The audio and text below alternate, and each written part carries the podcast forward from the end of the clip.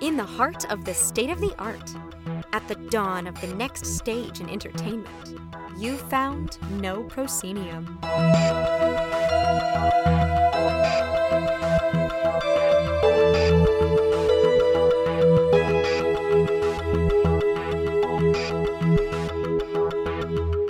Indeed found No Proscenium, the voice of everything immersive. I'm Noah Nelson, and welcome to episode 399. This week, a very special, very long episode of the podcast featuring guest host Mikhael Tara Garver, the director of immersive experience for Star Wars Galactic Star Cruiser, who's here to interview me, along with Kathryn Yu, Graham Wetterhahn, Jessica Creane, and Nick Fortugno, my shipmates, for the absolutely incredible surprise trip to Walt Disney World in Orlando to head aboard the Galactic Star Cruiser that Graham and Kathryn organized for us and that a whole lot of people contributed to. Indeed, our coverage of the Star Cruiser is brought to you by Agile Lens, bringing XR and theater together for over a decade, and After Hours Theater Company, producers of the Los Angeles Immersive Invitational, with additional support from listeners like you. More on that on the other side of the interview, about two hours and change from now.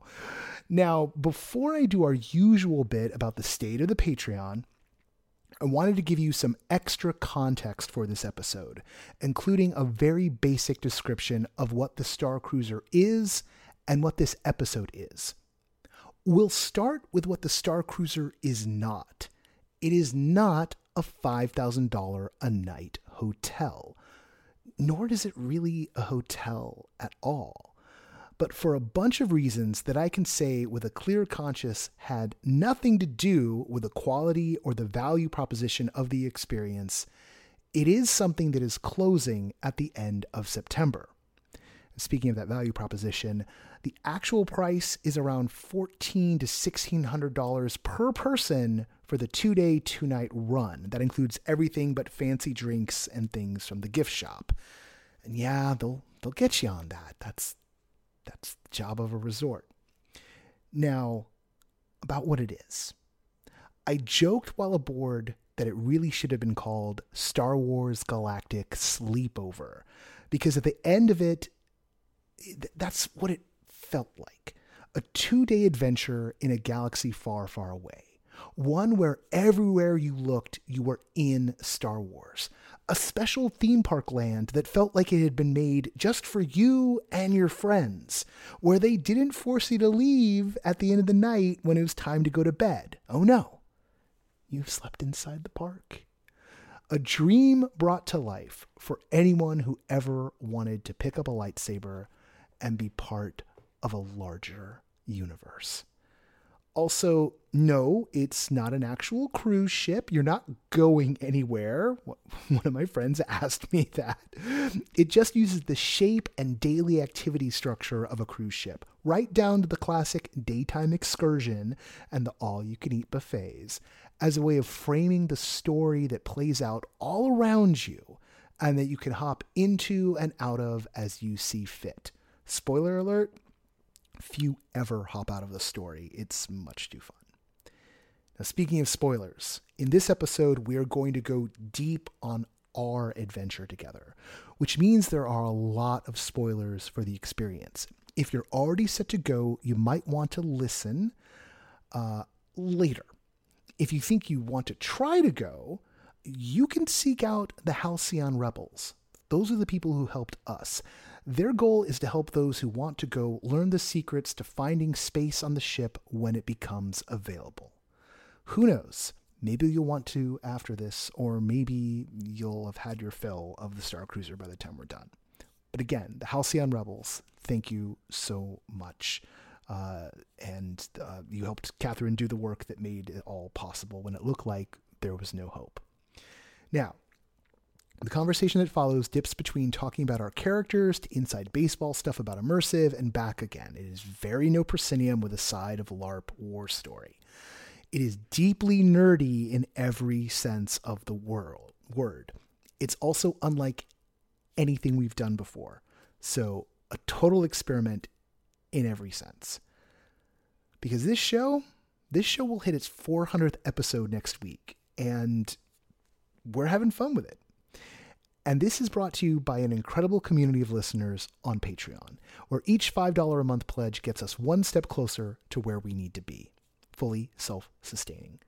Hitting up patreon.com slash noproscenium not only powers the podcast and websites for No Pro and everything immersive, it also gets you into our member-only Discord. You'll find a whole community of creators and fans there, as well as regular real-time chats We've got some AMAs and book clubs action coming up later this season. Some really fun stuff. If you're already a backer, don't forget to link your Patreon account to Discord and drop a review on iTunes or your podcatcher of choice. That stuff really helps. And share the articles you find useful on your social media platform of choice. It helps immensely. A great article for that this week is the call sheet for July of 2023, particularly if you're in July of 2023 when you're listening to this when it drops. Uh, there's a lot of important things going on right now. Some job interview inter- opportunities, uh, some festival deadlines, uh, and other uh, casting opportunities. Just a, a, lot of stuff in there that can be really helpful to folks right now. Uh, maybe not for you, but maybe for a friend of yours. So check out the call sheet. You can find it in the show notes. Look, we're always no proscenium, except on Instagram and on threads where we are no underscore proscenium. I just said nor, no underscore proscenium. It's going too fast. What a shock. As always, big thanks to our sustaining backers Samuel Mustry, Chris Woolman, Samantha Davison, Eric Shamlin, Elaine, Daryl, John Boulette, Jay Bushman, Jerome Joseph Gentis, Tom Leonetti McGuire, Kurt Collins, Hail the Visionary. Winthorn, Ryan, David Bassick, Richard Ayers, Lonnie Hands-on, Lecker LeCool, the Ministry of Peculiarities, and Jan Budman. Thank you all. We're always on the lookout for community partners who are up for working out special deals for our backers or who want to support the show in other ways. Hit me up at noah at noproscenium.com for details. And with that, sit back, settle in for a long drive, a big walk, or grab a bottle of something because we're at this for about the next two hours. And uh, it's our first five star runtime in a really long time. And I'll be back on the other side uh, with some more special fun and some more thanks.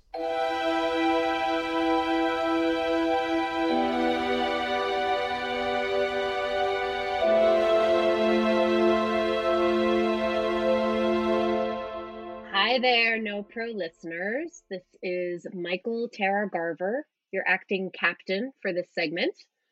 I'm here because I was the director of immersive experience who created the Star Wars Galactic Star Cruiser. Wow, I do know the name.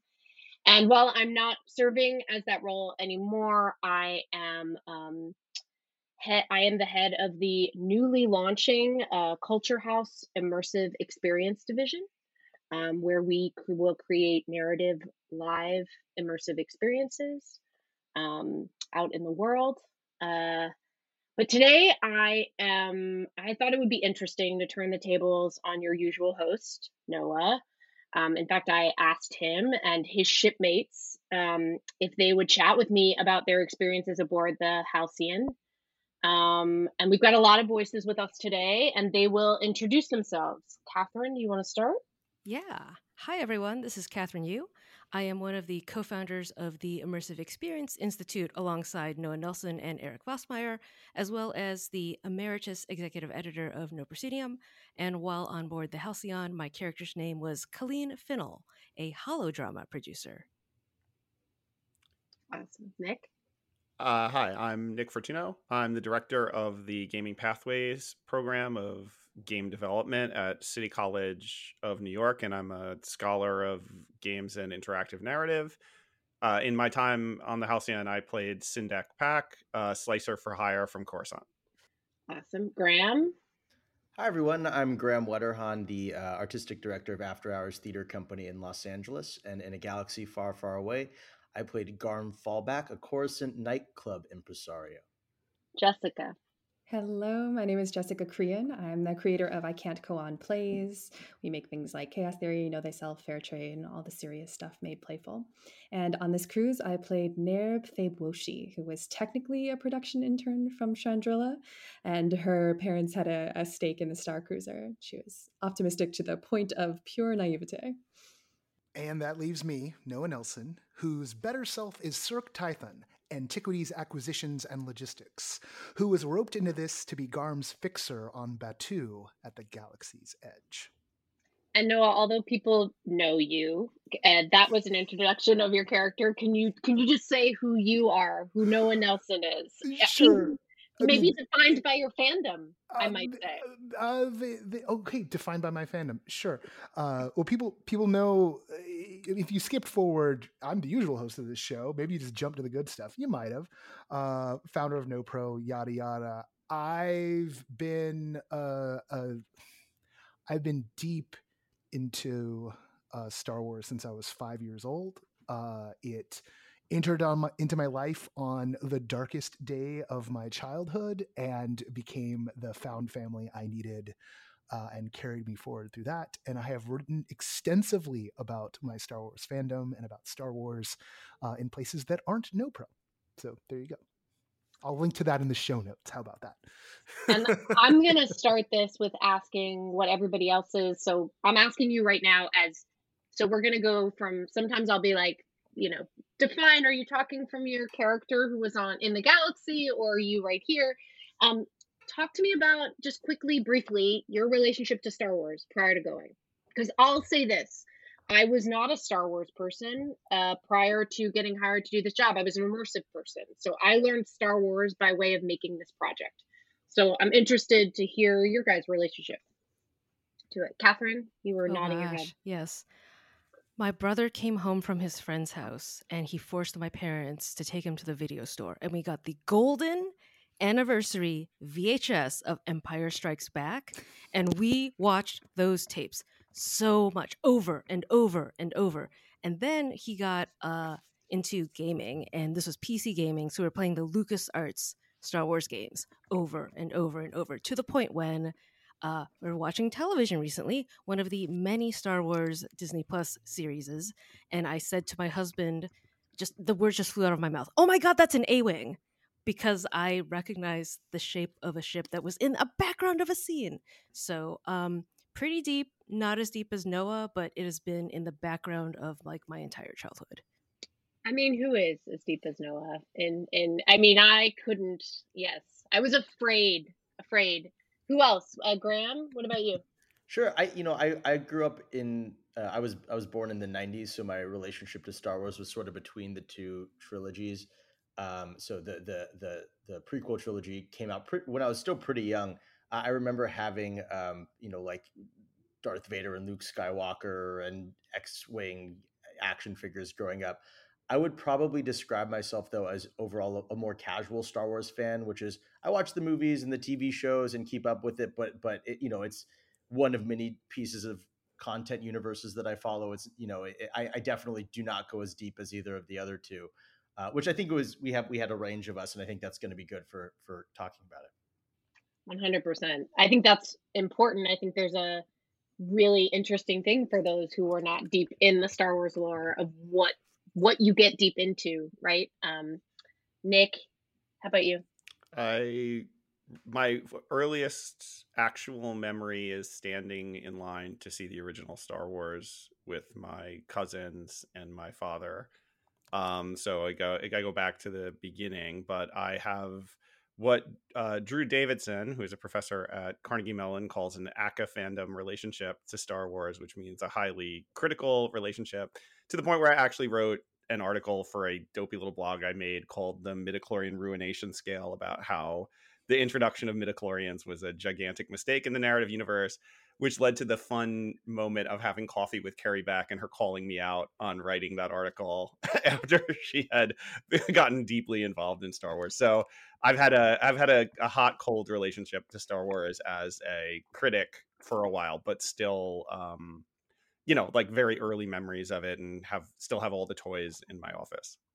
can you mention who's the person you were saying and who is the person you were having a conversation with? Uh, Carrie Beck, who uh, uh, is a is a is an EP on a lot of the um the uh, the different content on the site. This was just she used to be at the Sundance Institute, which I did a lot of work with, and then she moved over to to to to uh, Star Wars properties. And shortly after that, I wrote this article I thought no one saw, and then having coffee with her, she just like threw it in my face, which was which was awesome.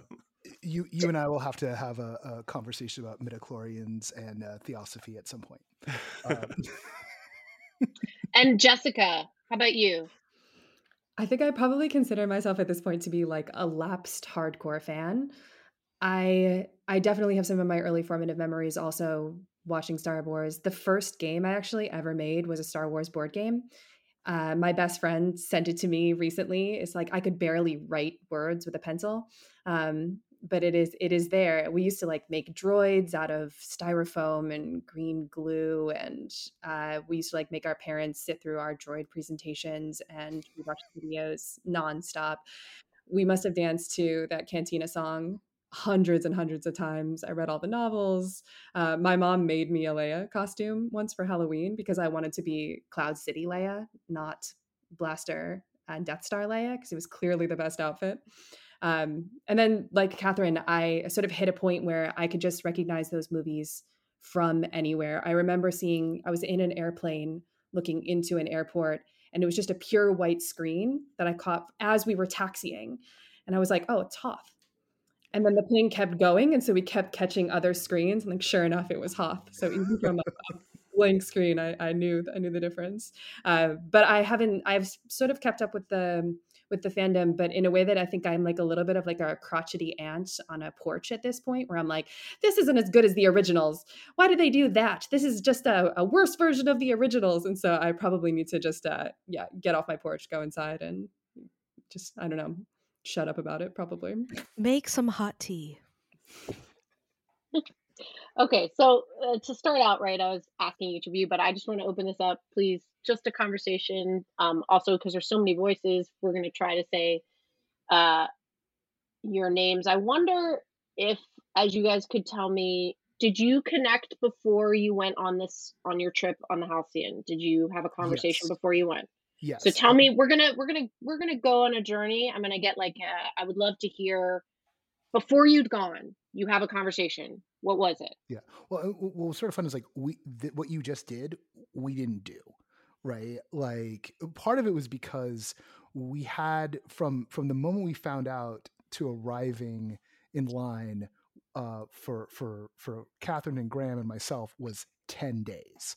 So we hit the ground running. And Jessica, uh, what was what was your turnaround? Was like five, I seven? think so.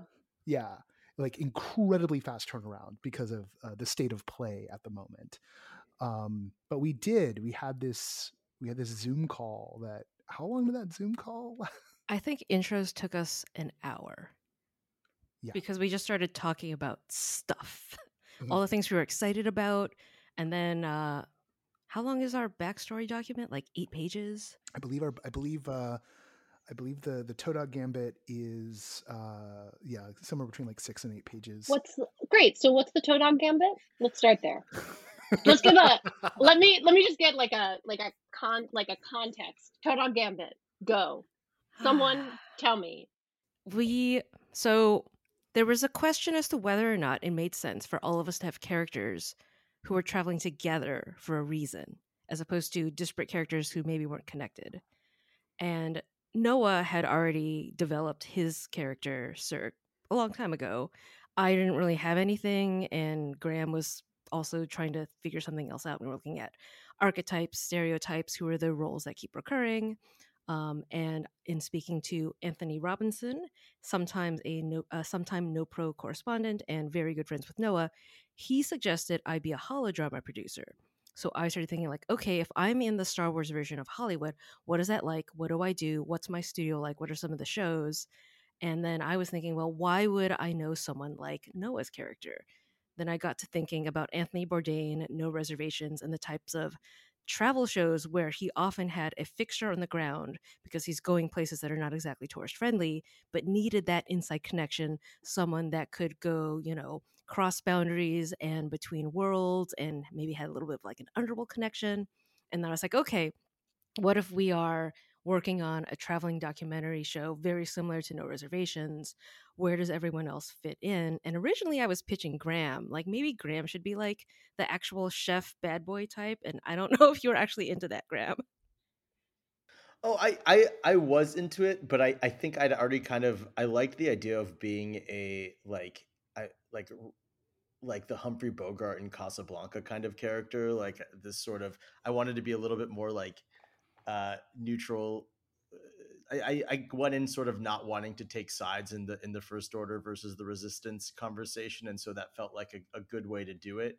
Uh, is that I, I was sort of an owner of of a series of nightclubs and cabaret spaces, and then it, t- it turned out that instead of being the the chef maybe the chef worked for me and that's sort of how we found that connection and kathryn say again your name on the ship was uh, colleen colleen and so you're a holodrama producer and graham your name was uh, it was a, it was very strong reach it was garm ah helpful Full full so name, Garm. please. Full name, full. Garm. Give the full name. Noah Noah dubbed me Garm Fallback, which I, I like because because this is a fallback plan. Like the whole the whole idea. Um, well, I'll I'll let. So once it was determined that we wanted the chef to not be there to like be be external to us, uh, then then we sort of came up with a you know we actually came up with like a basically a budget related reason, and so we created. Uh, I created uh, the chef's character, uh, who's uh, Todog uh, Todog Kester, who is a Besalisk. A Besalisk is the type of alien that uh, Dexter uh, Dex Jettster is in in Attack of the Clones. He's the big four armed guy uh, who's actually running around in the High Republic novels these days or the comic books these days. Uh, so and they're they're actually pretty long lived. and so I four arms. Come on, yeah, and they have four arms and they're and they're really really big. So like you're not going to see a Besalisk on the Star Cruiser, and so this could become like a running a running gag uh, for us as as a group that uh, there's this other member of our party who isn't there, who sort of becomes someone that we can talk about or or have side conversations of, something that we can kind of always keep up as we're going. So and, just to say this facts, so Todog Gester, Gester, Kester, Kester, yep, Kester. Yeah. Sorry, yeah, I need Todog to, Kester, yeah, Todog Kester was not there Right. Right. It's going to catch and up at any moment. Going to rendezvous at the next stop. Really, yeah. for he sure. And Gaia, he and Gaia yeah. should chat. So yeah. he was going to um, catch up. But let me just ask, mm-hmm. why were why were you all on the cruise? Like, why did you get to go on a on a on a luxury cruise without your star? So I'll, I'll I'll set up the the the why, and then we'll, we'll let the others take over like about the cruise liner because then this starts to connect in. So the original plan for the pilot for tasting the galaxy with Todog, or or what was was that one of the titles? that the was the working title. We have the working title. You know, we need to say it again. That was fast. What was it? A tasting the galaxy with Todog. Into it. Got it. Right. But we need uh, to focus group it first. Right. It's going to take a little time to get the right title. But uh, the original plan, uh, you know, much like Bourdain, the idea was like meeting different chefs and, and different folks in their in their original, you know, kind of habitat or where they, they are. And um, the gag became that the original pilot was going to be on Takodana at Maz Kanata's castle because Cookie Stuggs, uh, the cook there, uh, is galactically renowned, has their own cookbook, and this would be a great first thing. But of course, the First Order blew up Maz Kanata's castle, uh, and Cookie is canonically sitting on top of Docking Bay 7 on Galaxy's Edge on Batuu. So that character from Maz Kanata's castle is on Batuu. So the production moves has to scramble to go from Takodana to Batuu instead, which opens up the opportunity because the 275th anniversary run of the Halcyon is happening. And why not get both high society dining and Cookie Stugs working out of the docking bay dining all in one pilot. Episode. And I'm going to take a pivot here because what that brings up is the dining in on the Halcyon, right? Like there is a second night called Taste of the Galaxy. So you were you were incredibly prescient to think about that. Nick and Jessica, I'm wondering, you know, how for your characters upon going on a ship where you are normally documenting galactic food how was the food experience how was the cuisine experience oh I'll jessica kick this should the off. lead on Jessica. this yes no i'm i'm paying attention yes jessica uh yeah it was it was uh it was both personally and in character a perfect experience for me. On a personal level i'm a vegan with a soy allergy and so i'm everybody's nightmare most of all my own. Uh, and so it's just impossible to eat food and so if i'm going somewhere like I've, I've had soccer mom vibes for years. I've just been walking around with granola bars in my bag to make sure i don't pass out at all times.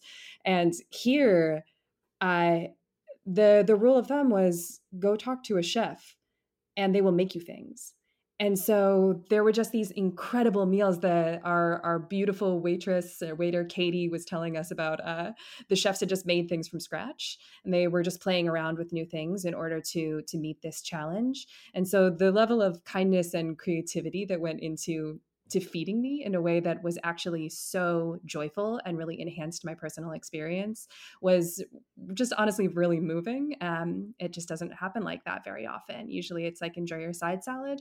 And the amount of food that they brought out was outrageous. The first night we were, we sat down and the same amount of food that came out for all four of my companions also came out for me an equal amount of food. And so there was just this absolute bevy of of tasty things. And in character my character Nerib is uh, comes from a very wealthy family. And so she is used to getting whatever she wants. And uh, and so to be able to go up to a chef and just say these are some things i want or what can i do with this? is it was actually quite natural for her.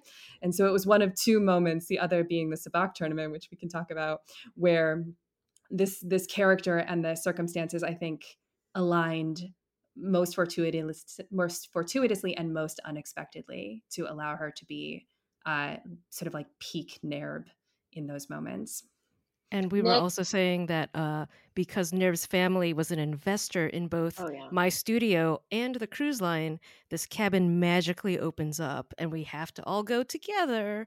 And of course, Nerv is my intern who has no business being part of the Hollow Pictures, but, you know, has to come along for the ride anyway. um, excuse me i'm very good at my job and i'm getting better every day so nick uh what was um you can come at this anyway what was your toto's gambit am i saying it right i feel like i'm going to say it wrong yep toto Yeah. todog's gambit There's a there's Um, a Toto. Yeah. like, like the the thing about Star Wars is like there's no canonical pronunciation for anyone's oh name. i've learned that and i've and learned we that and, very well and we leaned into that hard. Like that was a rule, almost to the point of like we need to be. What did what did you what did Nerb? Uh, what was Nerb's various pronunciation pronunciations for Cirque? What was like? what oh was one of them? sark uh cirque cirque Oh, Yes. Cir- Cirque Cir- was a good one. Cirque being my personal favorite. So Please don't call him that. Yeah. nick you were syndek is that correct Yes, yeah. So I, I um, I basically formed my character once everything else. I actually had to drop out of the call at a certain point, the original Zoom call when they were they were working on all of this, and when I came back, I just was like, okay, what's the gap uh, in the in the party essentially, and to use like just straight D and D terms, and I was like, oh, if we're scrambling to do this, you probably need attack. I'll make attack, and then I spun attack out. Um, but I'm an old school role player, so I I went five times deeper into the backstory than I probably had to and uh, and then sort of landed there, and then it, it gave me kind of a vehicle to kind of have a like at the beginning of the story before I made this a pretty significant pivot on the first day, be a sort of like like nuts and bolts. How are we going to get this done? When is Todog going to get here? You said Todog was going to get here before. Like, can we? You know, can do we know when Todog's going to be here? And then it, it actually made the meals really interesting because we could have an in character and out of character conversation that was essentially the same about critiquing the food, right? Because as as guests of the Star Cruiser, as real people, we were talking about the food experience. But then as potentially people shooting the food, we were talking about the food experience because we were talking about what would look good on camera and what what would Todog like and what could we feature. So it became, you know, that that that vehicle of Todog became like a useful way to keep us in character even when we wanted to talk about like the experience we were having on the Star Cruiser. So that's that's my next question which is like and then we're going to get into the experience of how first of all has everyone here like if you had gone on your own would you have played a role?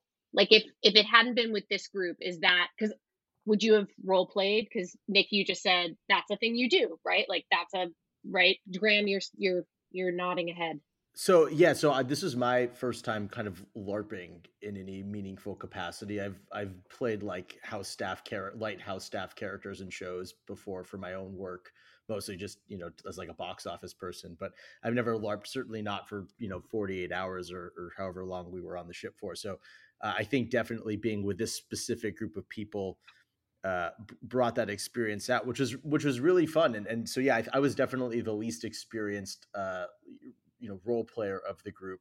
Um, I think the Todog Gambit and having such a rich backstory was really useful because uh, you know some some of us in the cabin hadn't met really before. Like Nick and I didn't really know each other before this trip. But one of the first things I remember doing on on the ship is we were in the in the sublight lounge, and we were in character talking about what was the viability of the space for shooting and what would we need to do to update to the decor in order to make Todog happy. And it was just a really beautiful way to, you know, kind of get to know each other and get into the world. And, you know, yeah. That's great. And like, um, I will say too, right? This is not designed the experience itself, right? Like I'm sure you saw people who were fully participating as character and people who are purely the same identifying version of themselves on earth as they are as they identify in space. And so i always talk about it as uh, identity right? You you are claiming your identity and how you want to be in this world. Um and and so i'm interested i'm sorry my question is like i'm and then go ahead noah like i'm interested if you were switching between while you were on the ship oh, all the yeah. time. Yeah, I mean, and and and that's something you know we we were up till I think two or three in the morning on the final night, uh, having like a big analysis bowl session, which some of which we'll probably oh, yeah. get into here. And by the time we, people listening to this, like some of it's already in written form on No Pro. There's a huge op-ed that I that you know I wrote and someone in this group helped polish uh, some things, uh, and you know I I always knew that I was going to take Cirque Tython because Cirque I created on the day that I first went to Galaxy's Edge. Uh, Chris Wessels, uh, who's a friend of the show, uh, dragged me along uh, to get to go check it out, and I got to do the uh, lightsaber build, and I, I had the the nerve wracking uh, experience of doing the lightsaber build in front of Scott Trowbridge, who just happened to wander in that time. I was like, oh great, Scott's Scott's watching me. Who's Scott Trowbridge? Scott Trowbridge being the the the the the portfolio lead of all of Star Wars for Imagineering. And he was just of, hanging around. You know? And I'll say this on the on the record: one of the best humans and leaders you can find out there, as somebody who got to work for him. Oh yeah, no, I, I, I adore Scott as a person. Uh, all the interactions we've had, I've always actually for about a year there, I was always embarrassed because I kept on being places maybe I, someone had dragged me to that maybe I wasn't supposed to be, and I was like, oh, man, what does Scott think of me at this point? Uh, but we're we're totally cool. I know he's cool with me, so like I'm, I'm happy about that. But like Cirque was, I'd come up with that name and I had a different name, but like on that day, they gave us little wristbands that were like, "This is the group you go in, as you called in." And that the wristband I was given was Tython, which uh, is a, a, planet from Star Wars that originally showed up in the uh, John Ostrander comics back in the uh, early aughts, late '90s. Uh, there's the the one of the original worlds of the Jedi. Uh, it also appears in the Mandalorian. It's where Baby Yoda sits on the little thing. Uh, and so, because I had this wristband that said Tython on it, I was like, "Well, I guess his char- this character's last name is now Tython." And so I've always been letting what you know, I built Cirque for Galaxy's Edge, and I knew that I had to take Cirque to the Halcyon if I ever got a chance to go. And he's also buddies with Anthony's character Roan, Roan Fathier, uh, and uh, you know this this. He, and he's a light alibi. And we were when we're there, we're always referring to each other by the character name and kind of slipping into character, slipping out of character. Um, you know, there's there's a comfort zone. It's like you got nothing better to do, go do some character BS, right? Or if you're presented by something that's in the world, um, meet the in world with your in world. Um, but you don't have to necessarily hard LARP. And thing that I was impressed by to go into analysis mode was that on the ship, the performers would meet you where you were. Wherever you were, they would meet you there. But more importantly, would leave the door open for you to go deeper.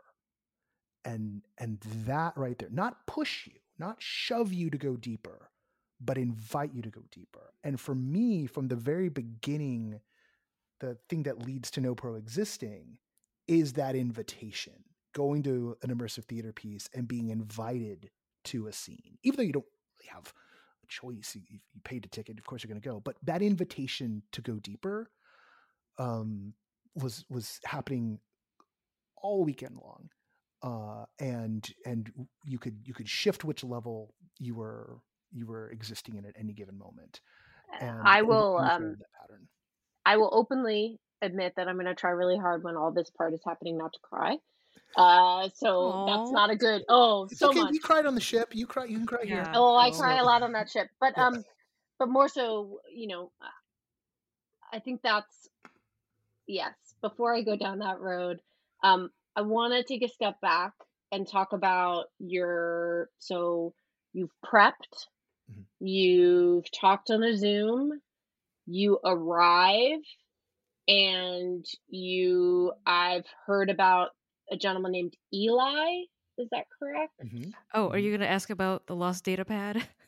I'm not going to ask about a lost data pad. Which happened to maybe ask about a lost data pad. Yeah. Someone kept losing their data pad. Um, okay, so um, data no, pad... we don't have to shame the person who kept losing their data pad. We could just allow that. remember yeah. this all, guys. What are you talking about? And let me about? clarify that the data it. pad, the data pad is what um on Halcyon you would call something that I normally would call my cell phone is a data pad. Um, but so let's before we go to that because like I'm just thinking of like you you you arrive in Orlando, Florida. You pull up. I imagine pretty certain you were some of the first to board. Yes, I, I've I've heard reports. That is correct. Yes. no, I'm I'm well aware. Uh, and um, what was the first? What was the first few? What was the first hour like? What happened? What what what was it like? Not a great question, but uh. I mean, yeah. I think I think and I'm going to let because I just did a big bit of talking. But the thing that I keep telling everybody is that we we sort of were on the way there. We were all blessed by the travel gods. On the way back, very different story for some of us uh, in a deep way. To the point where the car, Jessica and Nick were coming from the airport. Graham, Kathryn, and myself were coming from the DoubleTree because we had gotten the night before. Graham had gotten two nights before. Kathryn and I arrived the night before. Um, Jessica and Nick's car was the one to arrive immediately after ours. As Eli was checking us in, we were like, well, we're, we're not all together yet. Our people, oh, there they are. Right. Like we were having that experience. The force was with us, to use the parlance. Uh, and and and that kind of that that was sort of setting the initial tone. But I'll I'll I'll leave the others to talk about the line. oh yeah, Eli. We were very well taken care of. We are the annoying people who are not a family and wish to have a different credit card associated with every Magic Band.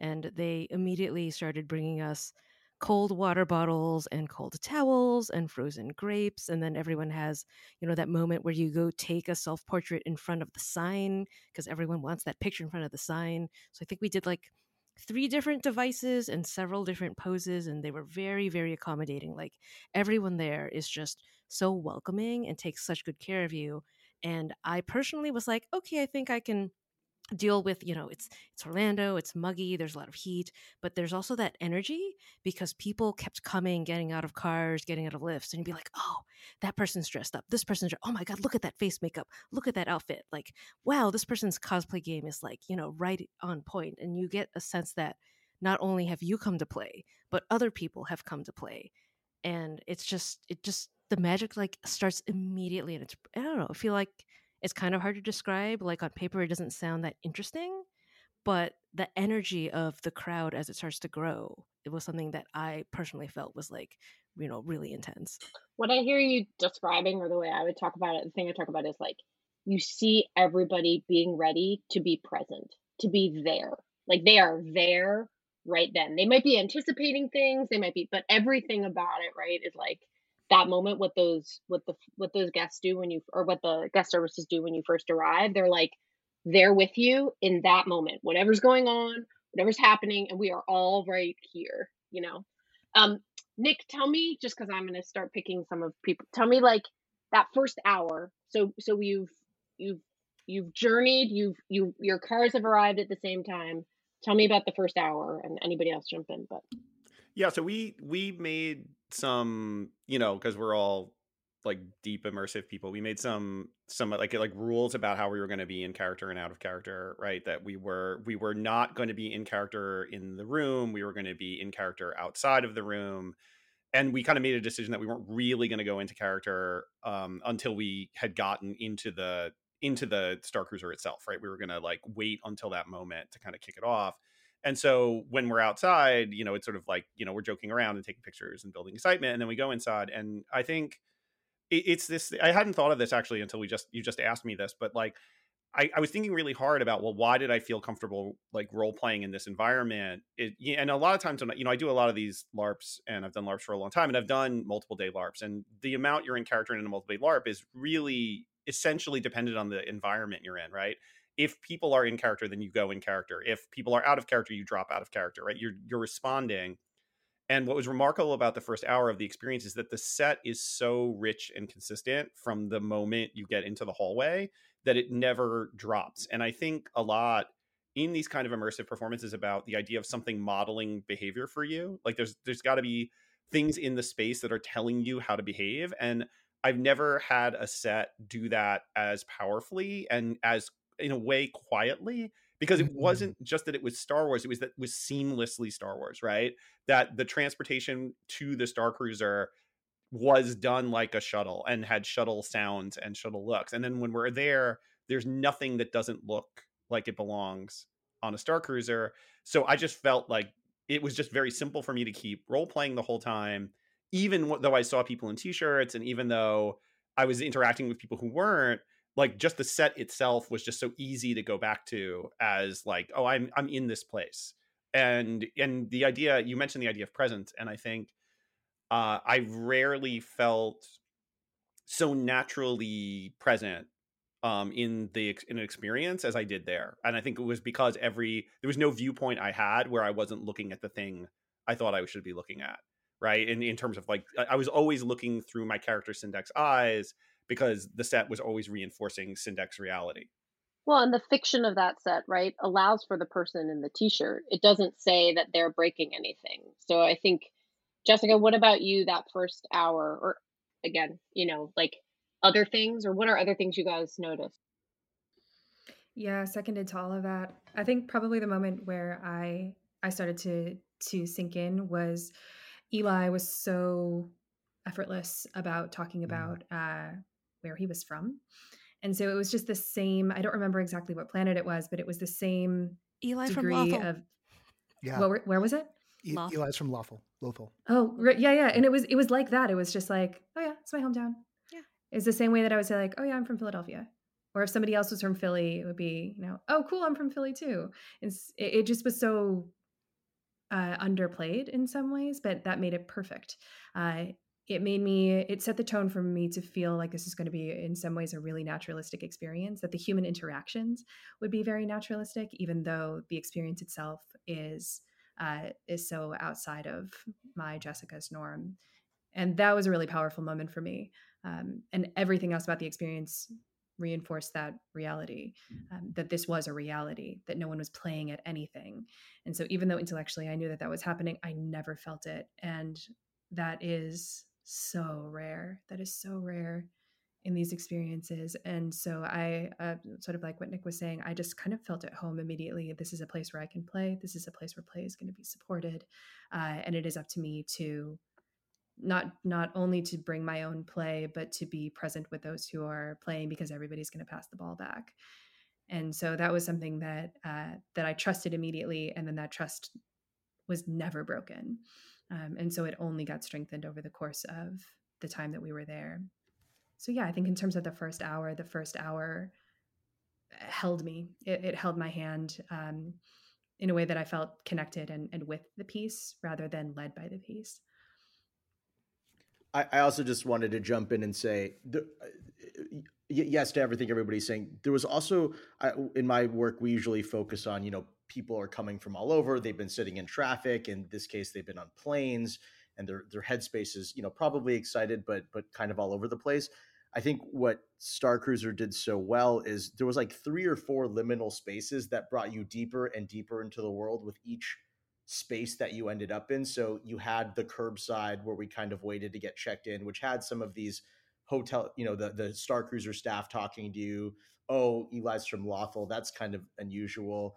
Then we got brought into a room that uh, was kind of like all like gray stone, if I remember correctly, and there was like a, a boarding video, like a, a safety video, and then that was a little bit deeper. Then we got brought into the transport, which got you even more a, a little even deeper. And so by the time you get onto the the atrium, the main part of the ship, you forget that you were just outside in Orlando humidity and you are in because you guys take the the the the, the process takes probably an hour to onboard you from the curbside onto the ship, which is perfect.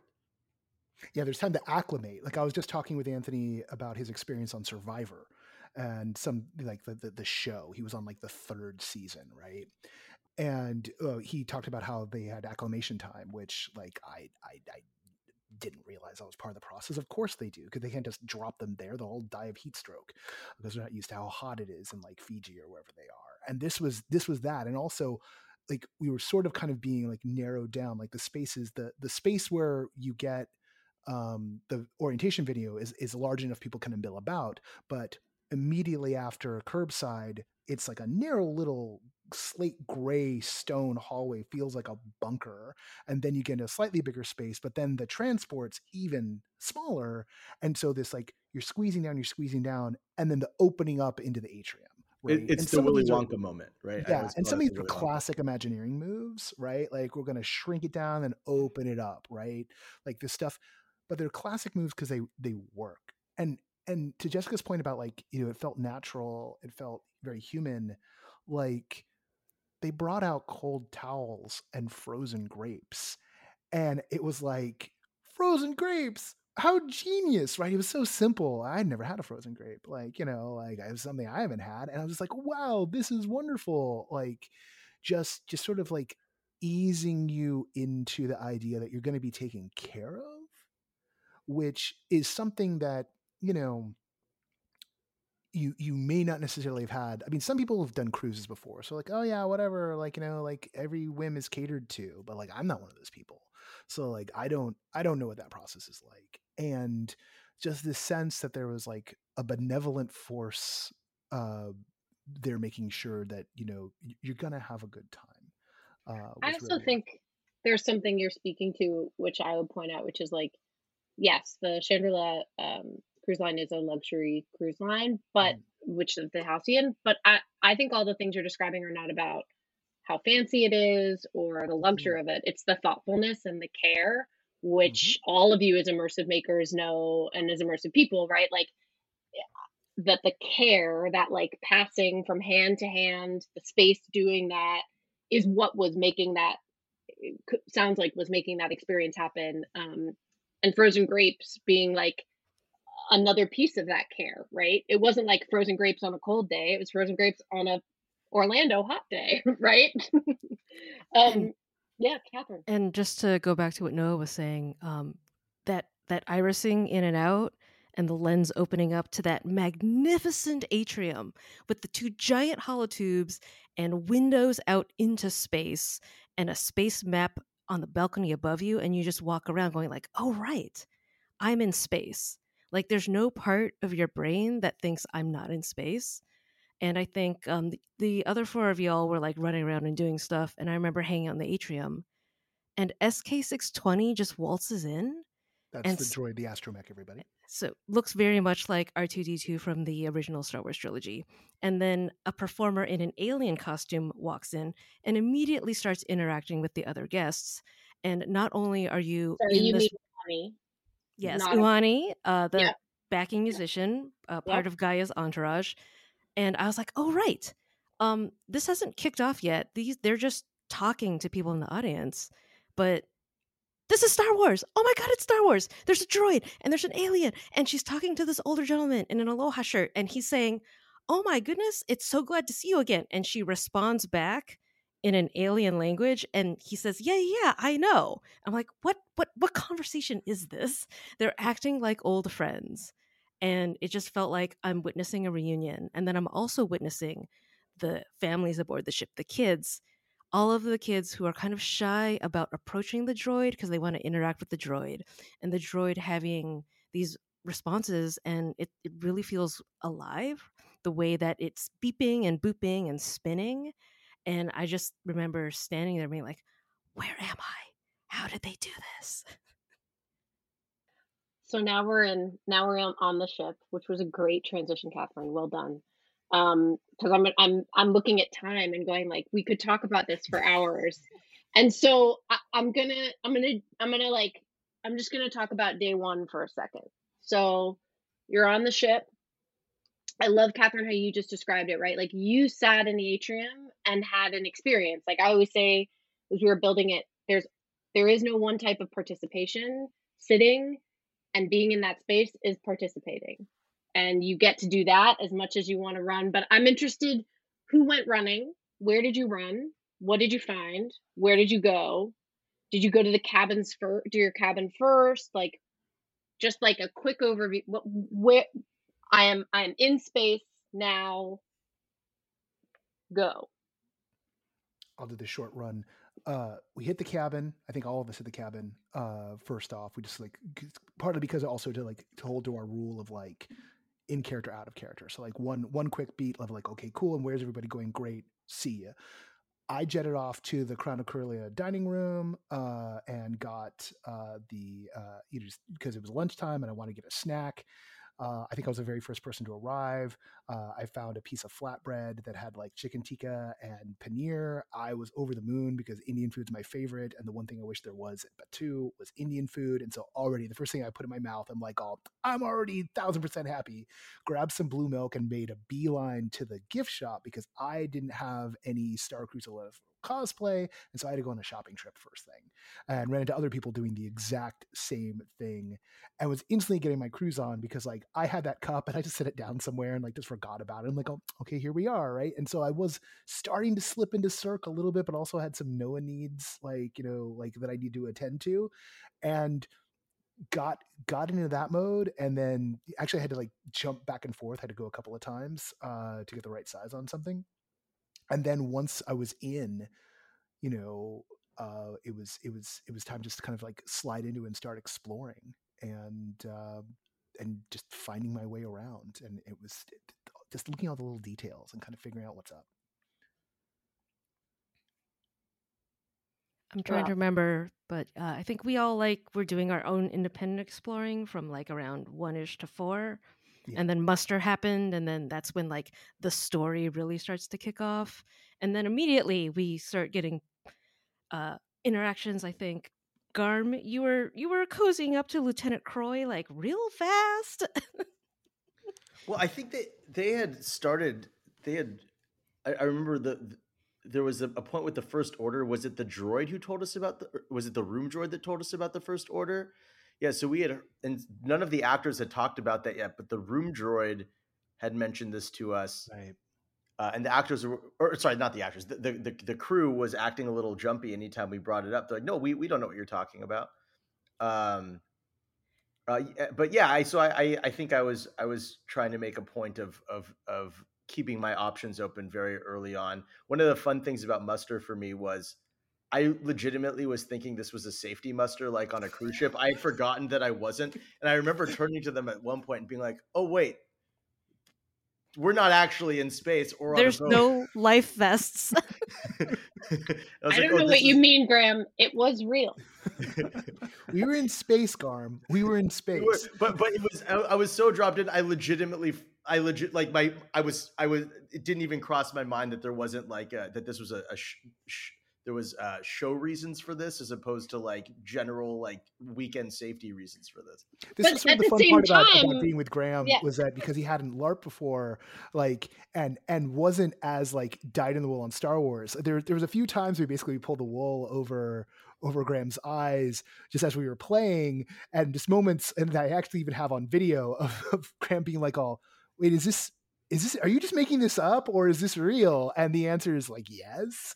Uh and it's and it and it, it made it so much fun because it kind of in some ways Graham was sort of like our built-in audience. And so much of this started with like Graham on the day that you know, things started to happen bef- long before was like I want to go and I want to take you. And I'm like, if we can find a way, sure. So like I I had, you know, I, I got to be Graham's entertainment a few times and, and I was thankful for being able to do that. Oh, Graham Graham was definitely my entertainment multiple times.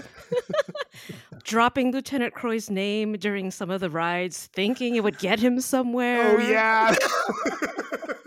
and the people on the rides uh like giving him crap for it, right? yeah. So like Lieutenant, get yeah, if Lieutenant Croy was anything important, he would have a star cruiser instead of being on that cruise. yeah, yeah. Like there was some saltiness from uh the Batuu uh the Batuu bound So uh, the context, builders. you're you go on an excursion to Batuu, then on your second day, That's and right. you're on Rise of the Resistance, let's say, Yeah, that this is You're where going- it happened. Yeah. Right? You- What were you going to do on Rise of the Resistance? Did you have a task you had to do for? I mean, I don't want you to let out any secrets, but right? Yes, yes. We, Yeah. we had tasks that we had to accomplish. But and I think we, we were still obvious. I mean, we were obviously in character at this moment. And so we are like, oh, we're on we're on I'm like, no, don't worry, guys. Like we we know Croy. Like let's let's use that to our advantage and maybe they'll go easier on us. It, it And the guy work. and somebody on the somebody there said to what did they say? Oh more than one multiple person. somebody.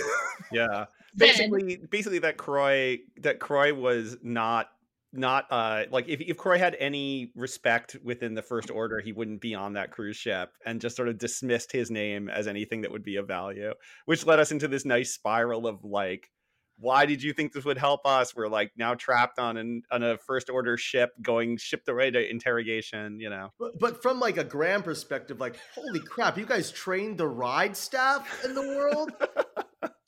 Yeah, like, Yeah. like they didn't skip a beat. Nobody skipped a beat. Yeah, uh, w- w- which is you know, as someone who's been on those rides in in Anaheim more than once. Although actually, maybe maybe not maybe not Rise. Actually, uh, uh, maybe Rise. Maybe this one. I, I've been on it th- like four times. Yeah, like it, to see them recontextualized uh, was really cool. Uh, particularly this idea that like you know you can keep on playing there, and and in the rides, I think we were, I think walking around on day two, jumping ahead a little bit, when we were walking around about two, I think we we had sort of we were falling more into like, okay, we're people, we're not our characters for a lot of it, unless we were on mission. We'd have little we'd have little beats when we were on mission where we would like mission, you know, talk with each other. Uh, but when we were in one of the rides or in Oga's, we like slipped back into like our Star Cruiser personas. And that was really cool. And then of course we also made the we, made a tactical choice to go outside to go check out Star Tours, uh, which uh, Garm Garm gave a gave give a give a context for that we were checking out the CSL uh, competition. Uh, but walking outside of that part of the park, you know, Zay Amsbury years ago when we first took Zay Amsbury to uh, Galaxy's Edge, and Zay knows Disneyland real well. Uh, Zay was our, our original New York coordinator. Uh, walking out of Galaxy's Edge, uh, Zay was like, I just got ontological vertigo, right? This like sense of like everything's like just like wrong being in the normal part of Disneyland. And this is someone who loves Disney. Like I, I, I you know, for for all of the things, I I was born and raised in that park essentially, and walking into Hollywood Studios, which which I keep having to remember to call not call MGM Studios. And, and it wasn't far. Like we're talking, it's like one of the closest rides to. yeah, it was the Muppet Vision and 10, 10 minutes tops. Yeah, But and it somehow we left the resistance camp and blah. it just not even 10 like two minutes two minutes away and you're just like oh ah, this is wrong and there's nothing wrong with that theme park it's a great theme park it's wonderful it's lovely but when you're when you're in a different bubble. It's just like yeah, we were we were deep in the Halcyon and the Halcyon world. Like the reason you're on Batuu is actually because you need these secret plans, or to make contact with this person, or to find out the location of this, and you need to come like do your thing and come back to the ship with the secret information that you've like procured from Oga's by saying the right thing to the bartender. Like it all starts to make sense, and it's all got this cohesiveness. And then you break it by leaving and you're like i don't like this i want to go back yeah. where's my cold towel it's Where's like the opposite towel? of it's the opposite of the transition on that we yeah. were just talking about right but i, I want to the opposite go... of im like immersion, unmersion, unmersion. Yeah. I, I, I, really want to go back to this point though about the about the about the moment on the ride when when they respond to us about Croy because I think you know like like there's this you know you mentioned that there's this sort of spectrum of of responses from like the you know and we talked a lot about this. This was what we were talking about until 3 a.m. was essentially like you know like like how do you handle people at different levels of immersion and different levels of participation and for me personally um, and i don't i don't want to speak for everybody but for me personally as nick i what was really fascinating was i expected there to be crew members who would hold the narrative line against people who are really floundering or were deliberately trying to violate it and i expected them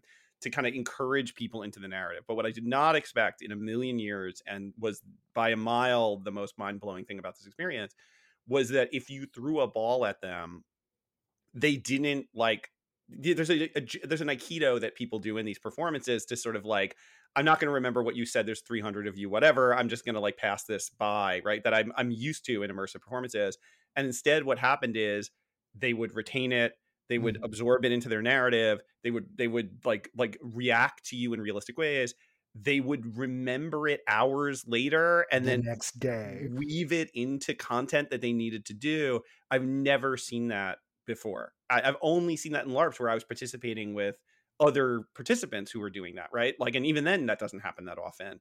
The idea that someone who mm-hmm. was like in the crew thinking about the plot, thinking about the experience of all of these people still taking care of me, right? Just because, and I mean, literally, there's a moment in, I mean, I won't, I don't want to jump ahead too much, but there's a moment in one on one with Rey where I literally just improvised something while I was walking down a hallway like just off the top of my head that came up in the scene the major scene later on as a reference point and what I'm do like, you tell you can tell tell tell what happened what uh, happened well, okay so so without going into the whole i mean it will back up into it at a certain point but like mm-hmm. in the middle of the journey on the first day because of like the person i'm just going to praise is like the the most incredible performer of the whole thing which was is Saja Kier, which was just everything that happened that Sajikir did, the scene in the climate simulator where you where where she senses that there's something going on with the force and then rocks magically move.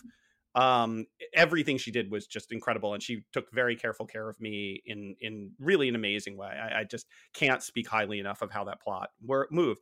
But she ended up sort of giving me kind of like off data pad, meaning outside of a formal schedule, information about being in a place. And when I was there, when I went to the place that she told me to go to at this off minute thing, like at, you know, be here at 603, right? Kind of moment, I ran into Rey, right? Like, like just hiding in a corridor. And, you know, like that, and that, and I one on, I did a one on one, which was cool. And we were just talking and I was in character the whole time. But as we were walking away, and you know, more people are gathering, and we start moving into a plot where Rey is sneaking around the ship because there are things Rey has to do on the ship, and Rey can't get caught. I just offhandedly mentioned because my character is becoming force sensitive. Oh, I just so you know, and I and it's it's basically with this delivery. Syndax says, just so you know, you're like radiating energy, and and Rey's like, what do you mean? And I mean, and I'm saying I can just feel you behind me. There's a there's this like, an energy coming off of you that's so strong. I've never felt anything like it. And she just records that, and then we just keep going, right? Like that's it. We don't say anything else about it. And then later on like again like like this is like an hour and a half later at least there's a big scene where a bunch of people are gathered in a room and rey is monologuing about something that rey sees and rey just turns to me as i'm sitting in the audience and says syndak you said something about energy rating off of me earlier. Can you explain that to everybody? And then i did and she used that as an entree to talk about the force to then talk about the the jedi object that had been recovered and that was masterful right? Like that that was clearly some place that she was going but she had found something in the play that she could hold on to and she didn't just hold on to it she remembered it was me she knew that i could deliver it so she let me deliver it which was cool because then i became one of three people interacting in the scene and it got where the plot needed to go right? It didn't derail the plot in mm. any way and that like you know Well, and, and this isn't right? the, this isn't the only you know performer like the, the Rey performers doing that. You know, Saja Kier, you know, is the source of you know the the galactic wide lesson of never follow a Saja to a second location, uh, and uh, in a good funny way. Uh, and then you know um, the, the actor playing Raithe, right? Like the or the actor playing Sandro. You know, we'd have these moments with someone, and then they're treating their characters like they're real people and that we are real people like we're Well- all being present with each other in the moment and all playing the moment like it's real Can I ask you a when it's being question? yeah They were real people, right? yeah yeah yeah Right. These were real people. I'm Yeah. just I'm actually just saying this as a fact. Like they are real people. They're real people standing there with you. What you mean is like they're interacting with you from themselves. Right. Like or right? Like Yeah. I mean that only to differentiate of like we've talked about droids and we've talked about Oh yeah, right, these like- are actors. These are These are- actors. These are actors who are physically there, who are not on a screen. Although it's sometimes they are on screens because of the way it works, uh, which is you know, very s- subtle and clever, right? And they are the the feat that they are doing that impresses all of us so much is that like a like an improv game, they are doing callbacks. They're pulling things back, and not just from like five minutes ago, but long form style from an hour ago from and, and it's not just one right it's it's who's playing rey it's who's playing kier it's who's playing linka it's who's playing raithe and it's going all along and, and it gets you into these loops with them Well, uh that that Graham- complexity Yeah, Graham and then I feel like Jessica as well. Yeah. Graham, go for it. Well, I, I mean, I would, I'll, I'll, one, one that I remember specifically, who I think there's a, there's a, the way the show is structured is there's a few sort of main quest tr- tracks that you can fall onto, um, but there's a couple, there's a number of characters who aren't really related to that, and so this one character, Sandro, who's sort of a musician character and is sort of dressed as a passenger to the point where I was like, is this just a guy with a really good cosplay and a cool guitar, and then saw an earpiece and, and re- but but I we initially I thought he was a performer, and I was like, wait a second, is this just a random cruise guy? But we had we had moments from the first couple of hours on the ship that developed. We had an entire arc where we just met. I was a nightclub owner, he was a musician. It developed over a couple of days. Then we he was playing shows at the club. Then we had a record deal. Then all of a sudden in the finale, this some of this stuff gets brought up in the finale of the whole thing in front of the enti- entire you know 250 300 person audience and we had an entire you know none of this is scripted none of this is on menu right? This is he as a you know he is as a person just went on this journey with me specifically. And that was really really really special particularly in that environment with you know with that many people to have to keep track of. And the greatest gonk rock concert uh you know in in the galaxy happened so you know. Jessica, talk to me about any moment that like I mean, I'll go back to right. We have these terms in immersive where we use the words one-on-one, or we're now referring to other things of improv, all those things. I would say that there's maybe different language. I wouldn't even say it someday when when when I talk about it more openly, and it's not about that. I think there's different language for this because it's actually some of the structures that we're used to being structures are not structures, and some of the things that we're not used to being structures are structures, right? But the thing that is the most true, you can ask any single one of them, they are truly having those experiences with you. And th- th- like 100%. And so I'm interested in the moments like that you guys are describing. Jessica, is there a moment for you where you're like, "Oh, I am here with this person that like stands out for you?" Yeah, that was actually exactly what I was thinking about as we've been talking is the these moments that there were moments that felt highly theatrical and highly personal in the ways that make immersive so special but it w- it was so excellent. It was so actually awesome in the way that it, it felt i felt awe so many times in this piece in that I felt special the whole time, but I felt special in a way that didn't make me feel FOMO in the way that a lot of immersive also does, or in a way that makes it feel hierarchical sometimes, or like I can feel sad if I'm not a part of something where it feels like I've done something wrong. Even though, as someone who's deep in immersive, I know these things to be untrue, there is still something about going through an experience and knowing in some worlds you can pay more to be special. In mm. some immersive worlds you get chosen at random. It's luck. In others there's a way to play the game or you know people. But there are these these worlds at play that we as participants at times don't know the exact details of what's happening even if we know the world of immersive really well. And inside the halcyon i I felt special. I felt cared for. I did not feel FOMO and I did not feel like I was getting an experience that wasn't available and open to everybody who was there. And that felt really incredible the openness to the experience and also the responsiveness. And so to literally ground that, there was a moment early on when uh, all of us ended up out in the what is that a climate simulator and just to to really add context to this, we were all seeing this sign on the inside that says climate simulator, and it wasn't open yet when we got on board. And so we were curious what is this? Is it projection mapping? What's it going to be? And then we opened the door, and it's Florida. It's, I mean, it's in world, but it, it's a, it's an open it's, space. It's a simulator of Batuu right? Yes, my apologies. It's a simulator, but only seems, to be, seems to be broken because yeah. it's only ever simulating Batuu. No, no that's because we were at Batuu. You're going to Batuu yeah. the next day. It has yeah, to you got to acclimate to Batuu. Acclimating it, for Batuu. It's not broken. That is, it is simulating Batuu. It is a very good simulation of Batuu. It's uncanny. It was yes, yeah. It was laugh out loud funny for me. I, it was one of the. It was so delightful. And I mean, it was just like one of those really subtle, absolutely hilarious things about the piece. And that enough, like if that had just been the joke, great.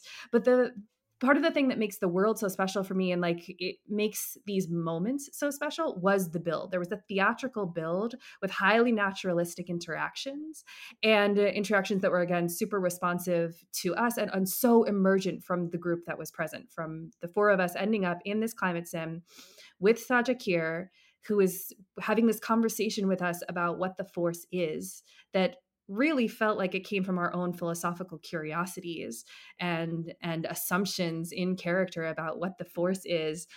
And so at one point she just invited us to there's there's this big rock garden in this climate sim. And so she invited us to come sit on the edge of this rock garden, stick our feet in, and build little cairns on top of the larger rocks. And so we're sitting there having this conversation about focus, about intentionality, about good, about evil, about all of these things that I want to talk about all the time anyway.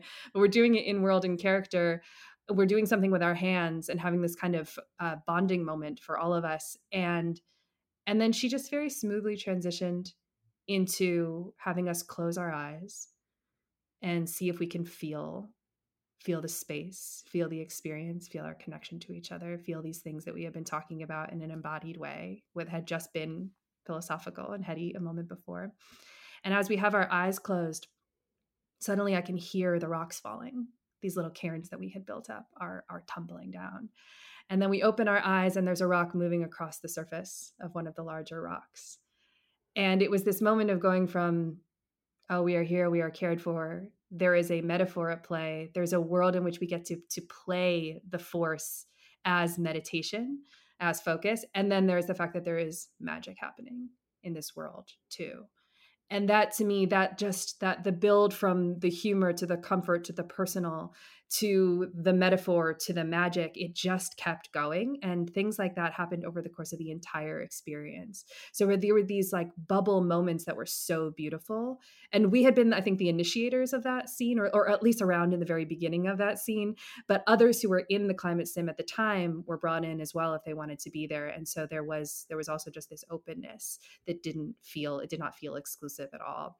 Um, and then we got to walk away with these artifacts. We got to take a stone with us and that was a pivotal mo- moment for my character Nerb and also just a moment where I Jessica was was utterly in awe of the scale and the scope and the breadth and the care of the storytelling and the ways that the mechanics and the narrative and the training and the participants all came together it it was flawless it was a really flawless scene Kathryn you're about to say yeah. something well I You guys, it's been like an hour.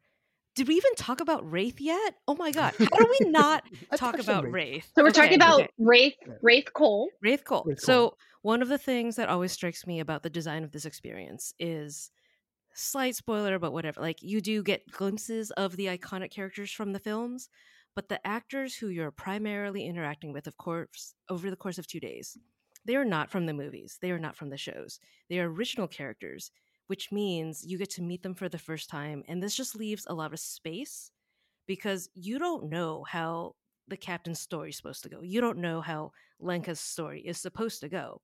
So there's this openness and this generosity where, as you were saying, Mikhael, it is happening to all of you. The story is happening to everyone aboard the Halcyon in real time. They are real people and they're interacting with you and you are finding things out together. Um, you know, the first the first order is taking control of the ship. Oh, well, what's like Sandra's response going to be? How does Gaya feel about like all of that is in play? And one of the things that, you know, people love about Star Wars is is the underworld, right?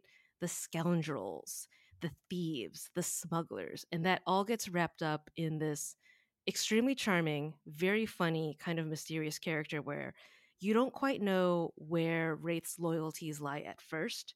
And then if he lets you into his inner circle, you find out he is on the side of like justice and righting a terrible galactic wrong, something that was stolen from a people.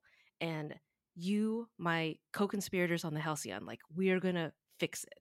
And just being let into that, feeling like, you know, it's Ocean's 11, like, and you get to be part of the heist. Yeah. That to me was something that just felt like, of course, everything has been leading up to this moment. Like, of course, we're the ones to do it. And he's got a plan, and there's going to be a bagman and a swapperoo, and we're going to do like an Indiana Jones, you know, put this here, and oh, let's create a bunch of distractions. And of course, the making of the distractions and Noah's ability to improvise with the timeshares of Dantooine. Oh, that was a different heist. There I know, I know. There's multiple Yeah. heists. Um, so we could talk about the timeshares of Dantooine, but I also want to call out Nick improvising in front of the captain. The captain busts in at our secret meeting, and Noah says, "Uh, uh, we're uh, we're making a new version of Sabacc, and what yeah, did we it's call called it? Halcyon Shuffle. Well, we, we were we were design the we were designing the heist, which we got to make up, and they were using sabacc cards to sort of indicate. So let's um, go a step back. Let's go a step back for a Yeah. second, just to give context. So, day one, you meet Raithe Kole. Even before we even meet him, day one, you start getting data pad messages from Raithe Kole, and we're like, "Who is this guy?" And we were all talking like, "Who's it? Are you getting messages from Raithe guy? Who's this guy? I don't know who this guy is. Have you has, has any of us seen this guy?" And that was really cool because we're wondering.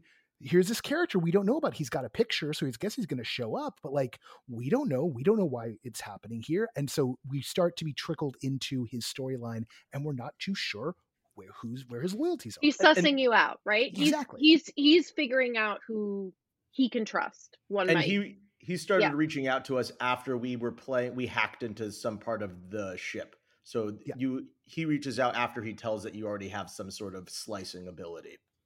totally so he reaches out to you you meet him i'm gonna i'm gonna jump through this so we get to heist heistness because again this is the beauty of it uh, i i happen to know some things so um so he he meets you you probably he's also uh, you meet him at the muster did you guys chat with him at the No. muster No, Okay. But he steps up at the muster, right? He announces himself because he is what? He is uh what is Gaya's he? manager. Gaya's manager. He's Gaya's manager. And Gaya is a galactic superstar, right? I'm doing this fast, sorry. So jump in if if whatever.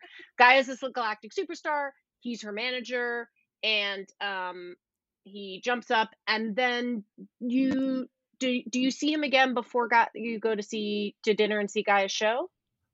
We didn't really get to talk to Raithe until the end of evening one. I think it was actually a character we all kind of were curious about because we were getting messages, but we didn't actually. I think other people did, but we didn't actually get to talk to him until I think Gaya's concert. Yeah. Great. So you go to dinner, which is around like you've been there now. You've you had a muster at four o'clock. You're at dinner around like eight o'clock, right? Yeah. So, yep.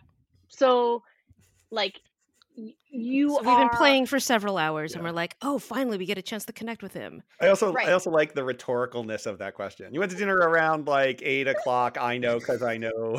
there I know. the itinerary. We can get our itineraries out. But- Yeah, No, you don't no, need to. we- it's we- we all were- yeah. Yeah, we Yeah. were all, I mean, we were primed. We wanted to meet Raithe. I think all of us were curious as to who this guy was at this point, and we hadn't had an interaction with him. And we were hoping, like, maybe we'll get to see this guy at dinner and have an interaction with him at dinner. And and we did. It's almost it's almost like a, a hazy blur, but like we we go into we go into a patter with him, and it's and the patter's good, right? You know, we just sort of like talk our way in. He came and sat down with us. Yeah, he It was it was such a beautiful moment. We were just having dinner, and all of a sudden, this character we've been so curious about slides into the booth with us. Was it because we were wanted to meet dancing like idiots? Is that what happened? Oh, or was that I think it was before we were dancing It was like before idiots. It was before it was before Gaya, the Gaya show, right? You were just at dinner. Yeah. Yes? Yeah. Yeah. So so before Gaya comes out and performs, he comes over and chats with you guys. What what is he chatting with you about? It's a little i mean the funny thing is like i felt to some degree a little starstruck at that point because we hadn't met this guy. And whatever however winds up shaking out we do we do get him tagging us into the stuff he's going he's like i'm looking for some folks to like you know help out with with some stuff i've got going on here and we had already been doing datapad stuff with him so we're like oh, oh yeah yeah no we know and Right. And we were all going Batuu tomorrow, and he really needed someone to go to Batuu on his behalf. Right. And so there's there's there's there's that aspect of it, but then uh, but then on top of it, much like Nick's deal with the Saja of like show up at this time, we get an off the books invitation. It's like, hey, come around at this specific time tomorrow. 403, no younglings allowed. right. And that that was very appealing. The no younglings part was very appealing because I was like two pod racers in at that point. Um and uh it's funny because that also like set some things into tension because like a lot of some of us had designs on like the Sabacc tournament and indeed uh Nerb winds up I'll let I'll, I'll let Jessica tell what happens in the Sabacc tournament. Nerb, So I'm just gonna get us to, Yeah. to day one, right? So Yeah. Raithe, day one, you have this interaction with him. He chats at Yeah. Gaya show. Sorry, because I want to get to the Right. Sabacc tournament, which is day two. Yeah. Any other interactions with Raithe day one? I don't, What else happened? don't do you- really think we have anything else that night that, that doesn't really serve on the memory. There's so much that happens in, I know. In Yeah. each hour. It just feels like, really? Was that really only an hour between this and that and the other thing? Like, well, I mean, the, there's really this- intense. There's a set piece of the of the of the is the theft is that night or is the theft the next day? That's the next day. Yeah. That's almost like kicking and early on, right? Because like basically the minute the shuttle closes, like the last shuttle comes back and it's like, here we go, the story's starting. Well, 403, you had to meet him, 403, right? Yeah. And four So o'clock four- was the last shuttle back. From Sure. Batuu. So on 403, you have to meet Raithe on day 2 Mhm. and you meet him. And and so I want to go back for a second. So Raithe, prior to that, has he sent you a message to explain what he needs you to do? Oh, yeah. The whole entire backstory, who the stone actually belongs to, what his plan is to swap it out for a ringer, and the fact that you have to go to Batuu to get the ringer made. And he did that in person in the in the dining hall, right? So like we're we're we're basically in, we're invited to a heist. And going back what years ago, uh, one of the first questions I put to Sara Thacher, who's you know, also one of the, the, the leads on the project, was, "Am I going to get to steal the ship, or is there some kind of heist here? Like, I want to do a heist because there's something about like, you know, you're in a high, you're in." You're in like the upper echelons in Star Wars, and whenever you're in the upper echelons in Star Wars, someone's got to be trying to boost something like there's there's just a need for that and here was that and it had like all these like you know there were there were good moral ethical reasons for for doing this heist but it was also a heist which is exceptionally fun uh and and that leads us to that moment at that 403 meeting where we're getting the you got to plan the heist and so here's the planning of the heist. So you guys are in a small space, Mhm. you're planning a heist, Mhm. and the captain comes upon you and Our secret Nick meeting, no. at your secret, well, I Yeah. it could be problematic, right? Because to be fair, Raithe is doing this not he's not doing it for the first order and he's not doing it for the resistance. He's doing this this is like you said scoundrels. So captain comes upon it that could be a problem. right? So Nick, Mhm. what happens? So there's a there's a map that's being drawn on the floor um, using Sabacc cards that's sort of laying out the the atrium so that he can start, you know, like like basically, you know, like doing the the X's and zero movement of the players about how the heist is going to go. And the captain walks in, and Noah says, "Oh, we're, we're doing a new version of Sabacc. It's called the Halcyon Halcyon Shuffle. shuffle right and as and and and so the captain is like okay how do you play it and this is where like so i'm a i'm a game designer that's what i do right? So i look at the floor and i just make up halcyon shuffle on the spot i'm like oh yeah there's like you it's like sabaki so that you lay out a set of cards in the middle of the table and then you flip them over one at a time and the players can draw from those cards rather than drawing from the cards that they get but the cards are frozen like they are normally frozen in sabacc but of course you have a number of rounds to deal with it And And just- the look on Captain Keevan's face was just like, "Oh, I can't believe they're doing." Like, there's a look of like, "This actually sounds plausible," and and and it's it's just Do you- so fun. Nick, do you remember the conversation we had going to breakfast? I don't know we- what what, what was it. We were walking down the hall because we were the first to get ready, and you were complaining to me that Sabacc wasn't as interesting as it could be. Oh yeah, yeah, yeah, yeah. I had already. This has been. It was spinning in the back of my head. I'm gonna make Halcyon Shuffle. By the way, I'm like already working on it.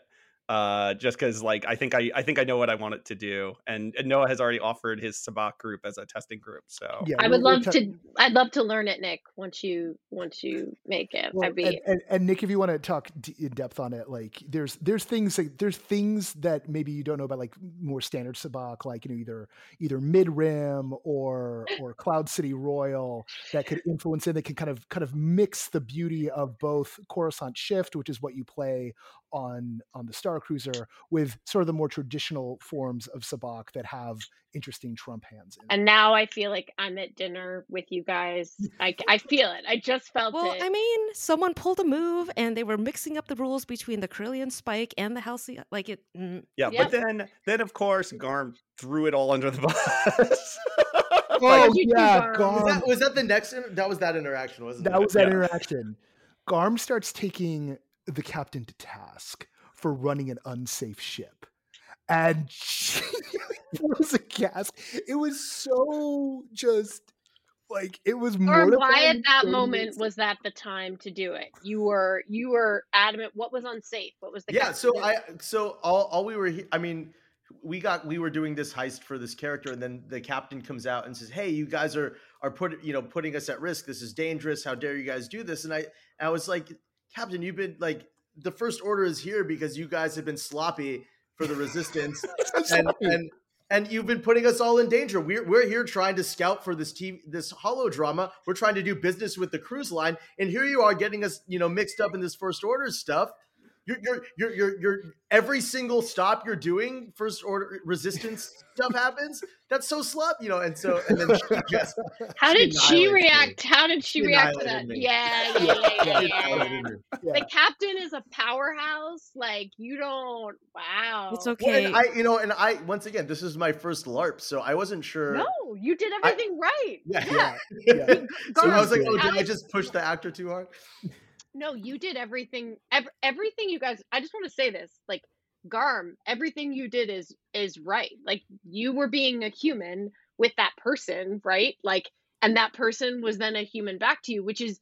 I'll just note one of the most complex parts of doing an experience like this at Disney, where you're also training that like sometimes people are wrong and sometimes it's a no and sometimes there are boundaries and sometimes there are all of those things right so the captain being able to like articulate a boundary isn't bad we as human beings should get better at having conflict and being able to communicate boundaries so like in my world of how i think about that that is that's amazing that that happens because then you learn like oh if i do something someone's going to tell me too far as but it wasn't too far for her as an actor you were Right, right, right. Like, I mean, if you were abusive, that'd be different, but you No, no, no, weren't. no. You were in it, right? Like, I'm not saying, but so wait, Yeah. I want to go back. You said that something happened, Nerb, for you in this moment. Is this true? Or did Noah, you brought up something that, No, because like so the thing about it is like we we we speed we speed ran too, right? I mean, look at us, right? You know, of course we we fit everything. We were done with the rides within like 45 minutes, and then we hit up Oga's, and like you know, Nick went to to to um, my god, Savi's workshop. Savi's- Yeah. I I. But like it's we're doing missions, doing We're doing missions. missions. We were also in the first transport. We were also there very early. The scanning and the scanning was good, uh, but you know, like uh, as it is, and and we were back for lunch on the ship, which if if anyone's going, So it's, it's good. it's the way to go. And we were we managed to like slide into the Sabacc tournament, and this was So this I'm going to big go back me. for a second and Yeah. just break code of a little bit of things you said, which is that uh, it's day two. You're uh, on the first. So we we talked about day one a little bit. Maybe we'll go back, but you're on the first shuttle because there's a transport going down to Batuu. Yeah. Right. And have that an transport, yeah. you have an excursion just like a cruise. And that transport, as you take it, um, what is it? It's like a it's a transport ship, correct? Yeah, it's- Space bus. It's a space. Yeah, it's a space Space bus, bus, but it's a yeah. transport ship. It's And- also where they play jizz music, and Jessica asked us, "What is this?" It's jizz music. Yeah, Jizz Yeah. Whaler. One of, like, six times. saying, but yes, yes. It had been mentioned so many times in character and out of character. I had no idea what anybody was talking about, so I had to wait till a moment where I could actually ask. That was going to be that could be out of character, which I think wasn't. It wasn't the transport, but that was the one that triggered it for me. And then finally, when we were out of character, I was like, "What is jizz music? Is it a metaphor? what is happening?" because Cirque and Sandro had apps had created a, a extremely real sounding jizz song improv. Yes. So okay, so we're on the transport. You're going to Batuu, right. which is the the um, Galaxy's Edge. It's the theme. but park it's the lounge. outpost on the Mhm. cruise that you're going to, right? As an excursion from the cruise. You get down there and you guys have been sent messages on your data pad that you had missions you needed to do. So I think what you were saying, Noah, just to reiterate, is like you guys get down there, first transport off the ship, you get through your missions, you go to Oga's Cantino, at Cantina, Nick, you do some Savi's, uh, get yourself your own personal lightsaber, um, and you guys are back up by lunchtime, back Mhm. on the Halcyon, uh, with have a delicious lunch, and then there is a sabacc tournament. There's the Sabacc tournament, which I'm making a beeline for, and and Nerb and Garm also come through. Noah brought a special outfit to wear. I I had I had you know I I was in my cosplay, but I also like you know I I decided to make like a World Series of Poker joke, and like I got sunglasses and a ball cap so that like no one could read my expression. You know, having a blast. Because you Uh, play sabacc, you've played sabacc before, correct? I've played Sabacc. Look, I've played many variants of Sabacc before, and then also the Holo Table, uh, which is upstairs in the Sublight Lounge, which we were we were playing around on. I think the night before, like four of us actually, we got a chance for four of us to actually play together. And the version of Sabacc that's on uh, the Halcyon is a different version from ones that have been established in the canon before. Sabacc goes all the way back to the L. Neil Smith um, uh, novels that were about Lando Calrissian, so they kind of suggested the shape of that thing back in the '80s, uh, and it's it's you know legendarily you know, and you see in the movie Solo, Han Solo wins the Millennium Falcon in a Sabacc game, and Sabacc you know for for those from the outside it's a little bit like poker a little bit like blackjack. It's this fusion in there in that there's target numbers and there's over and under but in but in a lot of versions of sabacc you can make these wacky hands. And in the one that's on the ship it's a little more about hitting the numbers up or down. Um and we sort of learned that version. I hadn't played that version before myself and the table there's no instructions at the at the holo table. You just kind of kind of figure out how the game works by playing it which is actually also a wonderful metaphor for the whole of the star cruiser right? And it's a well enough constructed simple game simple version of sabacc that it still feels true to those of us who know truer in some ways than some other versions that have released the past couple of years. Uh, so the, the fact that we get to go and have this tournament is kind of exciting. But the tournament and the the the, the finale of the tournament is scheduled opposite the heist, which is which is a, a, a point of contention and like it's it's a it's a bit of a you know there's a tension there. Do you go on the heist or do you go on on the Sabacc tournament? And I knew I wanted to go on the heist more than anything, even though I also wanted to like try and win the Sabacc tournament. but the heist was more important. So I tapped out. But I am not a poker player. I have no poker face. I have like ethical problems lying. Anytime I'm even joking about something and I think someone's taking it seriously, I will immediately cave and tell them that I'm joking. So even if I do deadpan something, which I do pretty frequently, I can't hold the line. And I know that's a weird thing to say for someone who is a professional performer and immersive creator. I swear I can do it in performance, but outside of that, I just can't do it. I I just want to be earnest about all the things and my character did not. And so I ended up winning the first round of the Sabacc tournament by just kind of continuously going so much harder than I would have at any other time. And so we, I ended up winning the second round on the first hand. Uh, and just sort of like driving into this, this character's desire and like belief that everything was going to work out. And so her optimism just sort of carried her through the belief that she couldn't possibly lose. And it ended up working out. Uh, and then we did our lightsaber training right after that. And so we just had this kind of packed afternoon of going from this sabacc tournament where Raithe is slipping me cards, but it's too late. I've already won. And then sort of beating a bunch of younglings. I have no shame about that. And then going off to our lightsaber training and having this incredible sort of heart first moment and in uh, in that training and then feeling very centered and then going up and sort of having to make this call between going not doing the first part of the heist and seeing if I can win this tournament which I did not. I super did not. I think it also was over really really quickly and uh, and at the same time it was it was so it was so powerful to to play that that path actually to have a this character take risks in a way that uh, that she she wouldn't have at other times in the piece or wouldn't have considered something to be a risk. So yeah we i ended up losing on the whole but uh but those first the first round of play and the second round of play were the hardest i've ever gone in gambling. That's uh, awesome. So yeah it was amazing. It was just fun. So jessica that's a path you took that you were basically on your own right? You went yes. on that path. So i'm going to point to nick now and then we'll go to some but i'm i'm interested in like nick kind of your direction, your path, where you went that you feel like I did this and no one else did this. One on one maybe but not really that the, the point being like what was your what was your journey and your and i'm sure there were moments that intersected.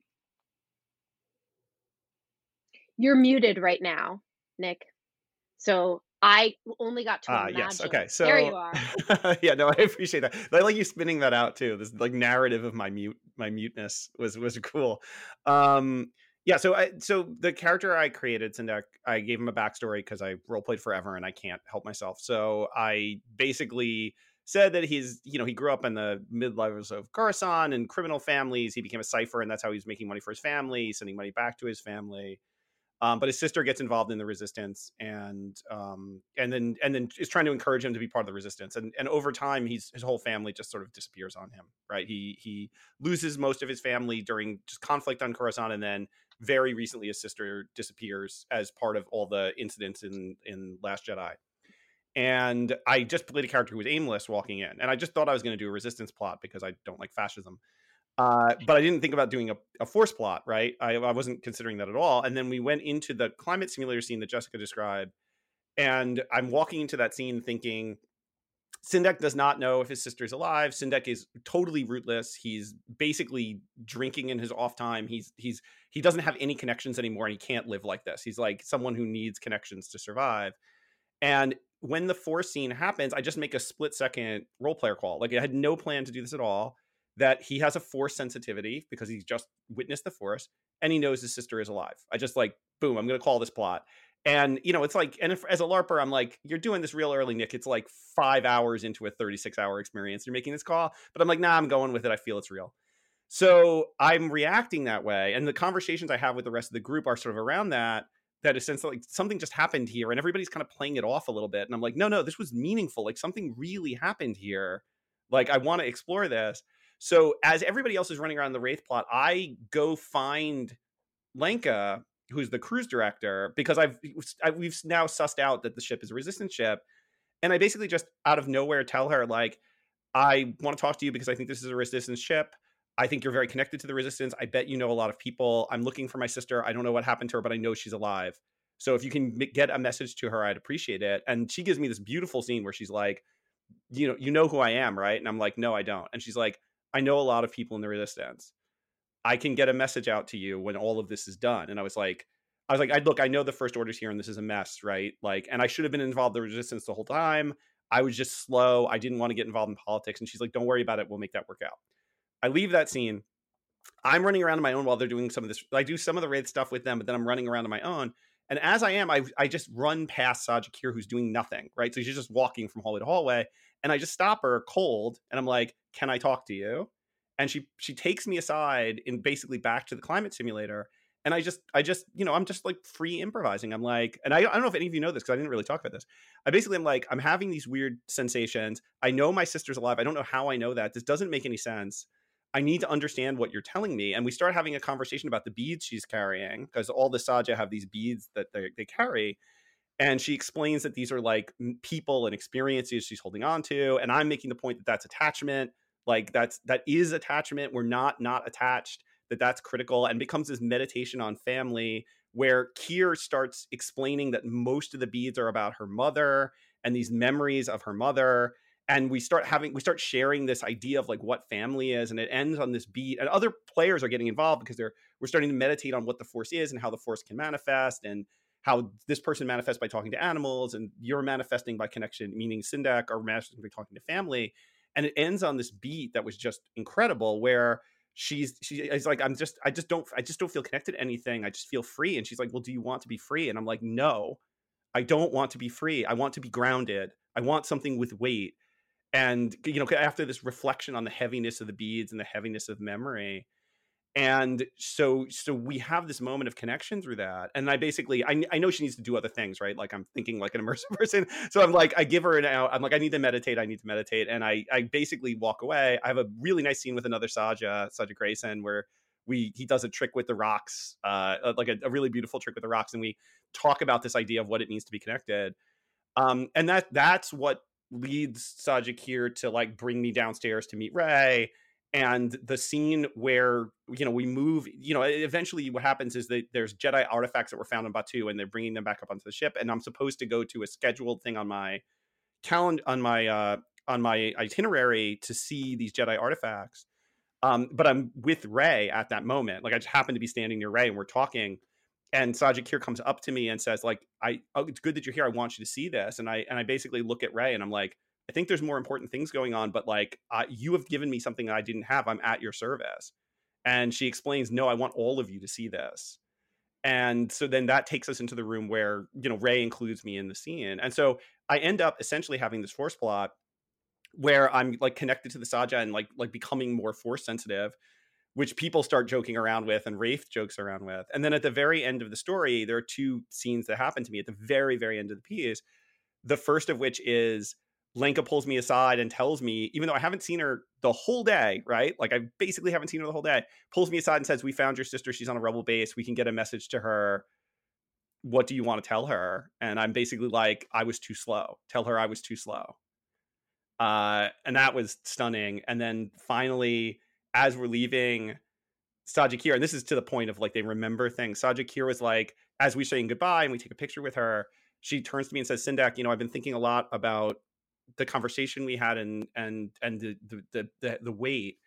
And so I got you this, and she hands me a bead um, so that you can have something to weigh you down. And I basically say, I'll make a chain of these. And that that that was this. I, I don't know. I don't know how to describe that moment. It was like I had a character arc, right? I had a, a, character arc where a character grows and changes and discovers something about himself.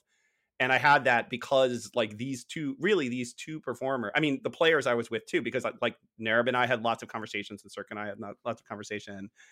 Um, but because Saja Kir and Lenka like carried my plot and tr- they treated it with the seriousness um, that I took took it with. And I, I can't I can't be thankful enough for that. That was that was incredible. Yeah, they're not crying, not going great. Uh, not at like, for me, just hearing that, you know, I'll also point to what those I'll step I'll step into Michael not not playing the not knowing the what those performers carry, right? Like what they hold because they were really truly with you, Nick, right? Like and they take it they take that. They they take it, they take it seriously but also with play and joy and care and um how beautiful though that you also had the kind of openness to share those things with them, right? And there's something about the cosplaying that or the larping that gives we are finding a lot of people the freedom to share grief to share like in these in these ways that they might not feel comfortable doing in other ways um i don't know if those are the kinds of conversations you're used to having or i wonder if they are. Uh not not not as nick right? Um right. Right. Exactly right? Yeah and i mean you can do it you can do it in i've done it in larps at times when i find people to do it with but that's like it's so different because it's all these like super high level role players like throwing at each other right? And and to find that in spaces where there are people who who know how to like i think i think the way you put it is really good. They know how to take it seriously but they know how to play with it too like they know how to and i think the way i think about it is like they carry it as though it's real right? And they can experiment with it like it's real and they can push back like it's real and they can improvise like it's real and that that allowed me to keep going and and I've I've just never had that with a performer before. Like like that moment with Kier where like we're talking about the beads and she introduces this extremely vulnerable narrative to me that gives me the excuse to introduce extremely vulnerable narrative and to go to an emotional place uh, which I did not expect walking on to Galactic Starcruiser which is huge, right? And any, you know, I have many, many thoughts, but this is not the time for them. Uh, the, so because, I mean, I imagine we could have this conversation for hours. Um, eh, we know this, right? And so uh, I, mean, I hope, did, right? Right, like we did in right. the room. So I'm gonna just like I'm gonna I'm just gonna go around for a second because Nick, thank you for sharing that. That's super cool. And as you said, it looked like I could see some of the surprise on some of your faces, like you hadn't heard that story at all, right? So I'm interested other things that you're like, I must talk about this thing. It's the thing that stuck with me. It's the thing I cannot stop thinking about. Like I'm I'm I just I can't stop it's it's staying with me. What is sticking? I mean, overarchingly what i hear is the care of these these beings and the relationships but what are moments that that are sticking can i just say i just loved watching all of you play is, mm. is that valid is that legit that is of course it's the most valid right what was what like what do you mean explain it um there was a moment at the dinner table where Raithe wanted to seal the deal that we were going to be part of the heist. And he shakes Noah's hand. And I got a picture of them just looking at each other, being like, yes, we're going to do this. We're going to do this together. We're going to make it right. Um, and then moments where, like, uh, you know, like I, I was standing next to Nick when Sajakir gave him that bead and they hugged. And I was like, wow, this is really happening. Like, I'm I'm so privileged to be here right now, you know? Yep. And so Noah, going I'm going to go back for a second. Noah, you did get to do a heist. Did you do one or two? We got to do multiple heists. Although Jess, Jessica had something, so like I can I can yeah. come back into the heist. Sorry, Jessica. Yeah. No, no, no. I have a couple thoughts, but actually would also toss it to Noah to talk about timeshares well, I'd love to. I love to. I mean, so look, there was there was the time shares, the, time shares, the the, the Hyananea heist, and you know we had a we had a very specific, which is the stone. Hyananea is the stone. Yeah. Mm-hmm.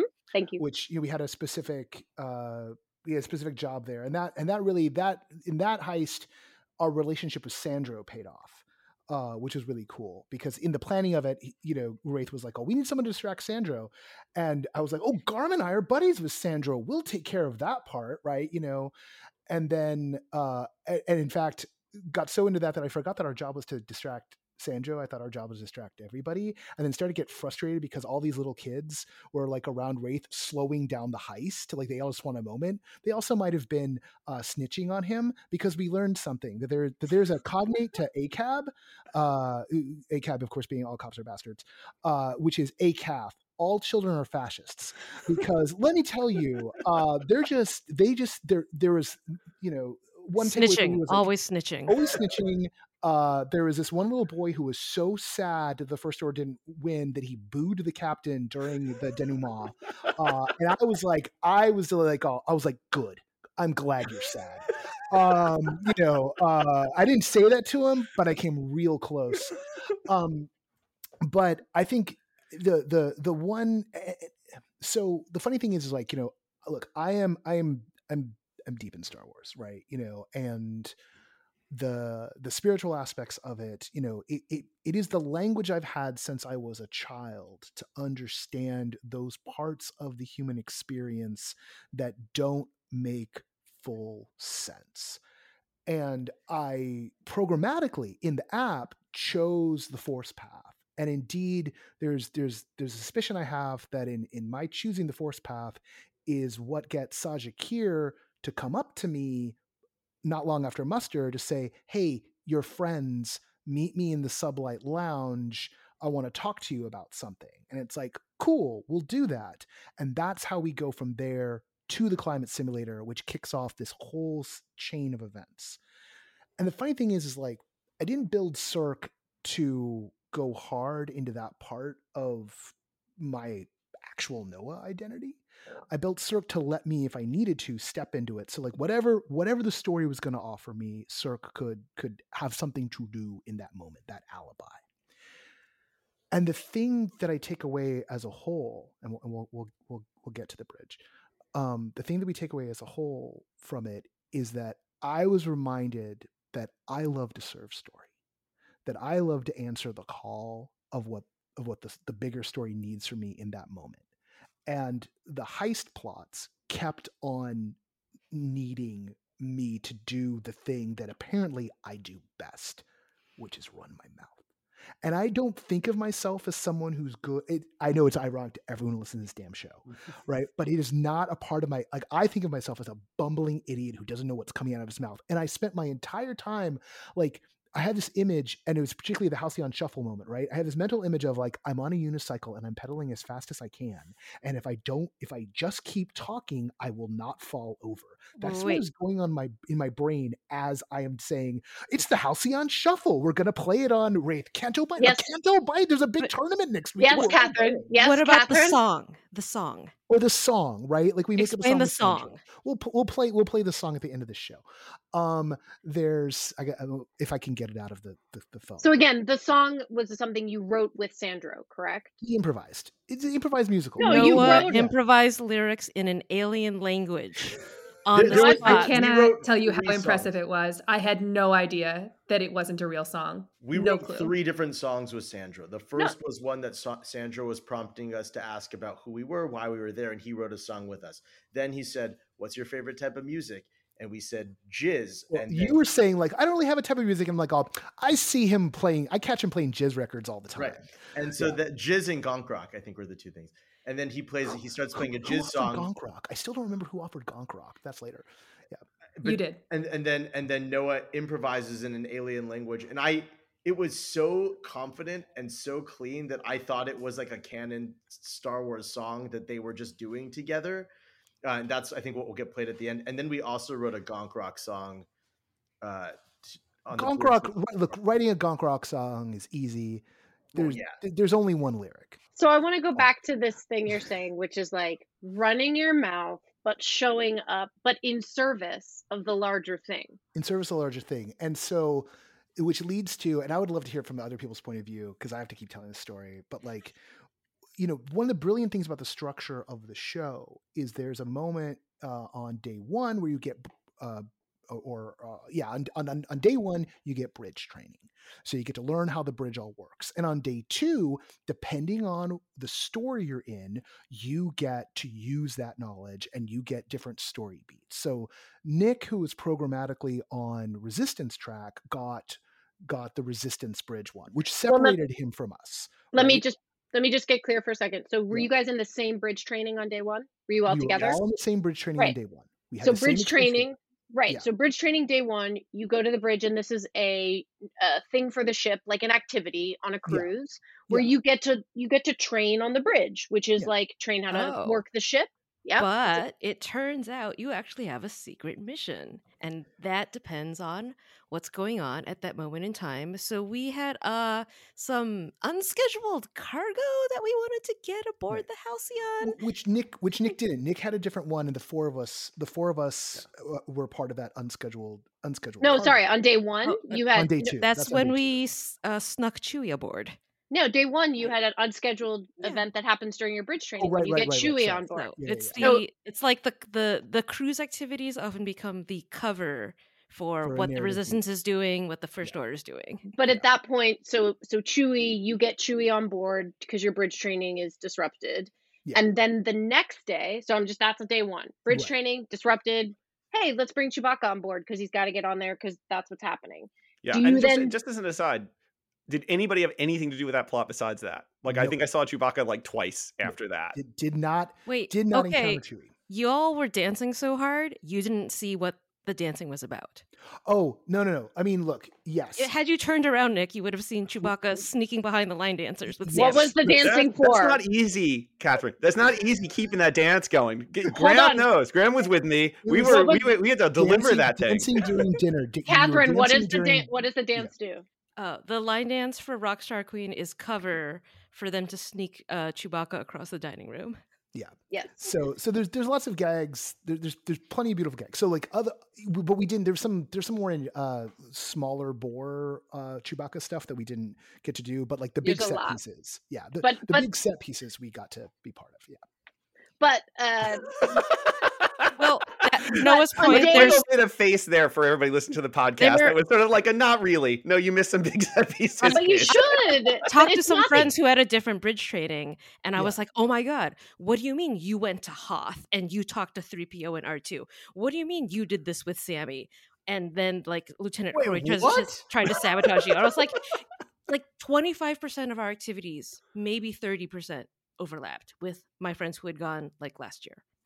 Yeah. So just to be clear, right? What you did in bridge training, no one else did. Like that moment was just yours in that group. However, you guys were there as a travel party. On day two, I'm going back, Noah. Sorry, I'm just trying to like contextualize. So if someone's listening to this, our words like bridge, day one, day two. Yeah, yeah. Hopefully this is helpful. On, On day, day two, day two, two- Nick got the new resistance track and and went before we did. Told us some of what had happened, and and, and With the story was captain, yeah. there. With the But captain. Nick, but Nick didn't get a track. Nick got an invitation from the captain to show up to the bridge to help out, correct? Yes. right, right, yes. right, right, right. Right. And just So- to, to aside quickly before we get off of me, Yeah, please. the captain gave an amazing like okay this is the time to join the resistance speech which as a character who was hovering at the edge of the resistance was the thing that pushed me over the edge to make the resistance chant and then when rey sees me and gives me the resistance chant i give it back to her so kudos to the captain for uh for a nice a nice moment of of rallying to the resistance But then the four of you, you Are got a message from who? From Raithe. So we've got we've got another run with Raithe, and this one to go full spoiler. This ties into the um the the hyperfuel heist uh, Coaxium. on the coaxium heist on uh in Smuggler's Run, right? Uh, something I've done a billion times on Smuggler's Run, but like uh, in the park. But this time it was for real, and so you're on the bridge to help Hondo Ohnaka, uh, the, the you know the independent. Uh, anyway, I'm not going to do the Hondo bit. Uh, you're there to help Hondo Ohnaka get the coaxium onto the ship, and you got to blast a bunch of first order uh, Tie fighters, and the resistance comes and like runs interference with X wings. It's all a lot of fun uh, in terms of that part of the game. You're hitting buttons and you're playing a big group video game. But the really fun parts are what's happening around it. So like we get in there and like some people are being tardy and at some point Raithe just turns to me and is just like, Cirque, could you just like keep them busy for a second? And so I walk into the circle of where everyone's waiting to like have our little huddle, and then I'll let I'll let one of the others say what happens next. So I'm gonna again context. So it's uh you went down to Batuu in the morning on day two. You go to Batuu and you're given a mission from Raithe to help to get the coaxium, correct? Right, Coaxium being a power source. And uh you work with Hondo Ohnaka on um uh Smuggler's Run, which is an attraction, but uh, let's just say now the purpose of that is to help steal coaxium from the first order, right? Right. So you do that. That is related to your mission. That then you to get that coaxium back up to Raithe. Raithe has now sent you a message when you bring it back to meet him at the bridge at whatever time it is. Right. You get there. He then gets Noah to help distract some people. And Graham, what does Noah do? Noah does what he thinks he does worst and best, which is which is he just starts talking and using his encyclopedic or Wikipedia knowledge, and he starts talking about. Uh, first of all, he he starts he starts vamping on the concept of vamping. He was asked to vamp, so he first explains vamping, and that eventually turns into very naturally a Dantooine timeshare uh, endeavor that he's starting. Jessica, can you tell me about the the timeshare endeavor? What do you know about it? Should I get Uh, involved? What's You should happening? absolutely get involved. Now is the moment to get in on the ground floor. Uh, there have not been any catastrophic events there for 100 years, and we know we've got at least another 50 before anything goes down. So this exactly. is Just the word for word I moment. said, by the way. So Yeah. yes, It was that what was so beautiful. It was just a flawless moment. Like to go from the vamping, it was such utter bullshit. Like everyone knew that Noah was that that Cirque was bullshitting, but everyone was really on board. And then to go from just nonsense bullshit into what the clearly the only path that it could have taken, which is all of this bullshit is for a point, and that point is that we are here for the timeshares. And it was just like this beautifully played moment of like, and that is why you should buy a timeshare on Dantooine, and I'm here to talk to you about it. And, and, and, this, and I this start chanting back. from the back timeshares, timeshares, timeshares. well, no, no, And then, then people that's are not- starting to that's ask follow up questions That's about not yet. That later. timeshares. That comes later. Uh, and everyone was just on board to talk about the timeshares and figure out if they also should get in on the ground floor. And Noah was right there with the And there, answers. there was a guy who was like, "Oh, like, oh, you know, my land speeder insurance got, uh, you know, got canceled. Is that going to affect me?" And then Raithe comes back because like the people who were late are now here, and we go and do the thing. But but before he goes, before we get into the thing, he's like, "Oh, hey, if anyone comes through, we need we, we need to explain what we're doing here." And he's like, "Oh, like, sir, do you think you can run interference?" I'm like, "Oh." Sure. He's like, well, what's the plan going to be? It's like, I don't know, but that's worked for us so far. And then we go and do the thing. And then Lenka shows up at the very end and is like, what is what's going on? Raithe, what is going on here? What are you all doing here? And and Raithe runs his mouth for a second, but then goes Cirque, and I just I just I stride up to Lenka. Lenka is the it's like- cruise director. Like as a cruise director who who Thank you know you, was Graham. having the moments with with with, with Nick earlier, uh, and would have them later. Uh, and I just stride right up to Lenka and I'm like, Lenka, all these people are here and they're so excited. Because remember, we're jazzed because we just blew up a bunch of first order ships. So everyone's like, wow, this energy. We're all here. Everyone here is so excited because all these people just became owners of timeshares on Dantooine. And Kathryn starts the chant, and then the whole bridge takes it up. Everyone chanting timeshare. And the actress playing Lenka, I'm looking right in her face. And she is holding it by a thread. And I, pure bullshit mode, and Lenka, we want to give you your own timeshare on Dantooine. To Don't miss this respond- opportunity. you can't miss. Yeah, no, no, I didn't make an opportunity. I said we want to give you. You've done such a good job. We know what you're going through. You deserve your own timeshare on Dantooine. And she says, "I feel like I can't say no." And I'm like, "You really shouldn't." And that's our button. And then she goes into the rest of the scene, and it was just. It, it felt like you're trying to make an SNL, someone on SNL break, and they're just holding the line, and you just skate that line perfectly so that everyone knows that you know in that moment with that person, I'm going to see if you can break, but I don't really want you to break. Let's see how far we can skate. And we, it's this little duo, little quiet thing, all these people chanting timeshare, this absurd moment, people from the outside looking in, going, What is going on in there? Why are they chanting timeshares? Right? Because we're visible to the atrium. Like people can see what's going on. They hear people thunderously timeshares. And yeah, just, um, just a perfect moment. Just a perfect moment. And later on, we're standing around, and a passerby recognizes Noah and just shouts timeshare. Exactly.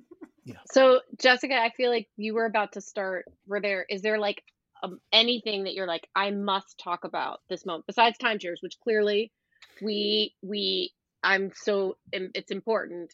And Sign and to up be for the mailing fair, list. yeah, you had brought now you helped bring the coaxium on at that point, right? So Yeah, that's yeah. part of what you'd done. So you'd also finished this circle of helping Raithe get the coaxium on, which he needed to do to help out to make that's for a deal, right? He's not resistance, blah blah blah blah blah. Jessica. Yeah, I have a I have like a bifurcated answer for this. One of them I'm gonna I'm gonna glaze over because I think the things that I'm the things that hit my heart the most continue to be the in addition to the moments that we have talked about are sort of the the time that it took the time that we were in that space Mhm. and and sometimes I, I i just like how how do we spend more time getting into the stories and like sinking into these these impactful experiences and it takes it just takes time to create the kind of meaning that star cruiser creates and so i think that that was that felt like such a gift.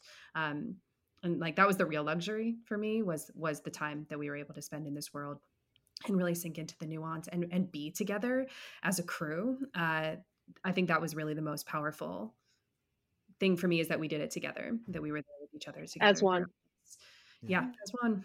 Uh, and i think the the thing that we haven't talked about yet that is just worth talking a little bit about is the end of the piece or the end of the the macro narrative.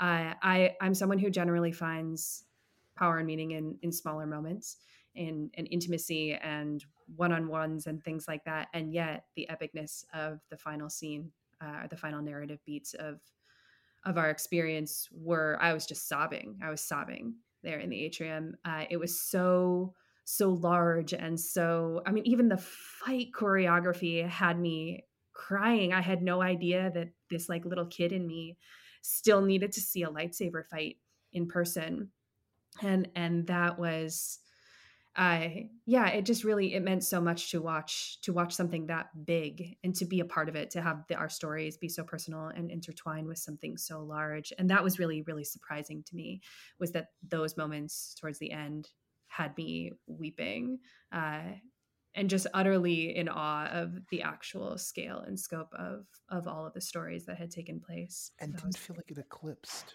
what we had lived or what or what the non-movie characters had done.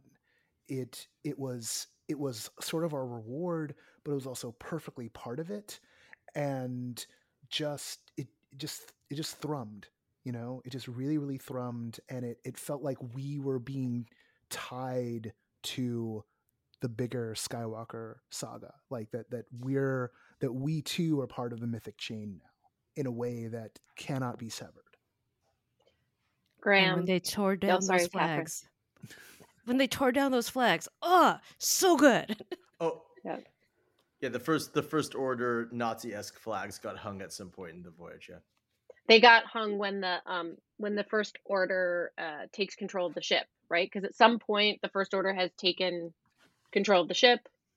They've taken so you're you're in a blockade. You cannot the the halcyon cannot move which is a passenger ship which is not great. I always say like imagine if there were a cruise ship somewhere where we put a blockade around in the middle of an ocean and suddenly the cruise ship couldn't go anywhere. Like that would be alarming. A passenger ship right princess cruise lines uh graham Yeah, I, I, I'm going to sort of just call out some of the details on the fringes that we didn't necessarily dive into that were not necessarily story related, but made the story that much deeper. Uh, the windows on all of the rooms in the ship, how they evolved with the story. If you land, once we landed on a planet, you could see shuttle buses, shuttle ships coming to and from. You could see the blockade, you know, the blockades when we were at a blockade. If we jumped to hyperspace, you notice a jump to hyperspace. If somebody, even if you didn't know it was happening narratively, like in a different room, it still you saw it happen. Um, I want the actors who were in costumes like Wani, uh, who was able to interact with so much emotion. We, we didn't we didn't uh, really get into that in our letter and, and such, but this this this performer gave so much emotion and so much uh, communication without being able to speak. Uh, uh, several, including you know the droids and some of the alien characters, uh, all of the chefs, because n- not a single piece of food or drink really was was uh, normal. Everything was hyper designed to feel of a different universe. Every every single piece of food that you ate the entire trip was specially designed. uh, and beautifully designed aesthetically, um, and tasted good too, uh, which are not always easy to do altogether. Um, Yeah. uh, and all, one just design thing that I thought was really, really excellent macro because I do a lot of large throughput uh, audience immersives um, is using the data pad to get rid of a lot of the bottlenecking so that the actors Mhm. can focus on building relationships with the audience members uh, and not deal with like quest giving necessarily or, or you know like reward you know all, all, all of the logistics of the the quests could be handled uh, on the data pad and that was really uh, effective Yeah, I think I think the language we were using at like two o'clock in the morning on the last night was like, oh, they've solved this problem. Like this one's solved. It's the data pad, and and just like you know, solution found. We can move on now as a, Well, as an and- industry. and I also and like just and there, there was so many you know we, we we were talking about waders swimmers and divers and there was so much going on that we didn't even get to see i remember walking up to the to the refresher to the bathroom at one point and seeing like lenka playing some kind of like bingo with like some of the families on board or doing little races so the ship was just alive at all times Yeah, you see you see this moment where Sammie, you know, finally stands up and and my reaction to that was like, "Oh wow, I guess that was a long plot that I had nothing to do with." I'm like, all these people are cheering. Clearly, they care about this. I, I guess this was relevant. I don't know what it is, but okay. And that from like the biggest part to the smallest part of like watching people doing breathing exercises on the atrium while I walk by and having no idea what they're doing. Yeah, that that I agree with Graham. It's like it, it's all of those details, like like the windows. I, I want to just highlight that again. It's so cool that the windows change when you jump into hyperspace. If you have no idea why they do it, but it happens because then you can walk up to somebody and be like, "Did we jump to hyperspace?" And someone could tell you why, right? And just the magic of that. Oh, the care is so beautiful. Kathryn, I think it's your turn. Gosh, I'm just thinking about so the the blow dryer is in a box labeled thermal blower, and I want to say the mini fridge is also slightly disguised, and it is labeled cooling unit. Um, and then just um, I think we touched about we touched on this, uh, but there's a lot of call and response. And so you start to learn the ways that the people in the Halcyon speak to each other, and it makes you feel like you're part of the world. So Mm. you know, uh, instead of like hello or goodbye, right? You say like good journey, safe journey, good passage, Adiga and Bamashe, if you want to use the Enzelian. or and also in Zelian, tabuite, right? Mhm. Cherish the moment. Uh, and then the thing that the Saja repeat that was really special when you end up in a smaller moment with them, with Rey, who's also kind of, uh, you know, uh, uh, keyed into that is like you were saying, uh, Mikhael, whenever someone says together, you re- you respond as one, one. to talk about how the force ties us all together, our communities tie us together, the fact that the Halcyon during its you know 36 to 40 hours you're on board you're in a community with these people. And like you're saying we're living these moments with them in real time real humans. The the the on that together as one note, you know, I boarded that thing with two friends and two acquaintances, you know, and and and, Kathryn and Graham pretty good friends. We've we've we've been through the fire a couple of times ourselves, and and Nick and Jessica like you know respect and, and acquaintance level and like friendly acquaintances. Like it's like oh I'm glad I'm kind of going to go play with you guys, but like I don't really know you, or I didn't really know you, and on the other side of it, I've got this, you know, family, as sometimes you call it, unit, and we have a we have places where we sit when we take meals together. Like we we have assigned seating, which we didn't do at breakfast on yes on the last that day. is- annoyed me. You were in the Yeah, wrong well, spot. and it's, there was there were there were there were reasons. We we weren't at our table, and then there was like there was like a plate oh yeah no. there, our so our table is the one that's right right below uh, gaya on the right hand side. Like Yeah, that's so- that's so we have- ours. yeah, we have we have a table, we have spots, and like you know, literally on the second night, I was like, people aren't going to understand like when we're when we're at like summit or something else together the next time we see each other like why we're why we insist on no no no no you're in jessica's spot. You can't sit there. Right? Like there's gonna be there's gonna be that dynamic just going forward but what thankfully with raithe you know people can hop in and out right? Like the characters made it possible for people to join our table. So we're not saying that you can't sit with us just saying that there are designated places where you can I think what Noah's trying to say is we all went through this together. Yeah. And I think, I mean, none of us are going to forget this for the rest of our lives. That's Okay. just, that's the Star Cruiser experience. Magical, unforgettable. Sometimes I wonder if I dreamed it. Yeah. Well, I will say this because we should be nearing the end. Um, you know, uh, Noah, I'm sure I have to imagine you feel this way sometimes when you get to interview um, folks or chat with them. But I'm not sure if you guys could understand how meaningful it is to have been able to have this conversation with the five of you.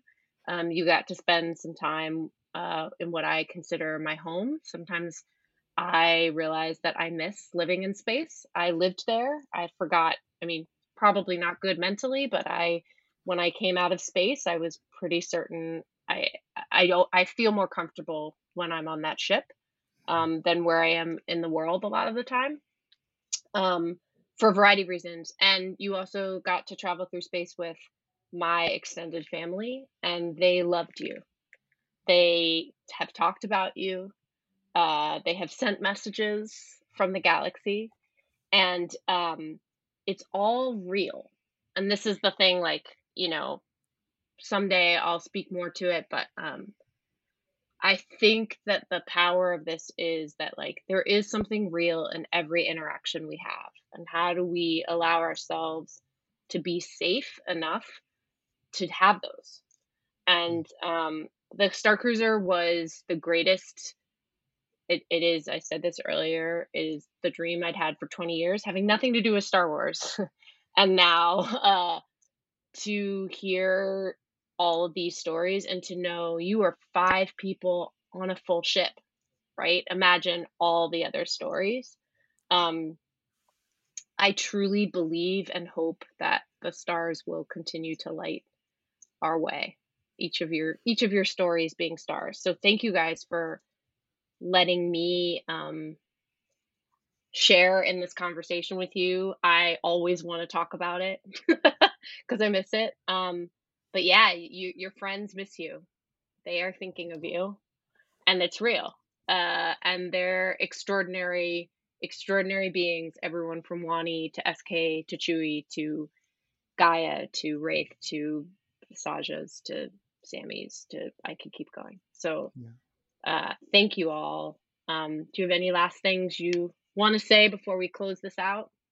Um, to to the listeners of this who are who have have thought about this thing and wondered what it was and uh, wondered if it was worth it or should it have been or what what was going on the only thing i can say is that i've never experienced anything like this in my life and you're in a room you know we're a room full of people who do this and study this for a living right like we we do Yeah. lots and lots and lots and lots and lots of stuff right and there has been I've never seen anything like this um and and i think it's a tribute to the performers it's a tribute to the designers it's a tribute to the the, the visionaries and this is including you mikhael like who who saw the potential of this and made it. I think not just us but many people i know in in the immersive space who've been to it are like this is the future of our work right? Like this is a direction of the future of our work and we need to make more work like this. So that's I'd like to say that back to you first and foremost, and also to the audience that like if you're wondering what this was, um, something unprecedented. That's what that's what it that's what it was.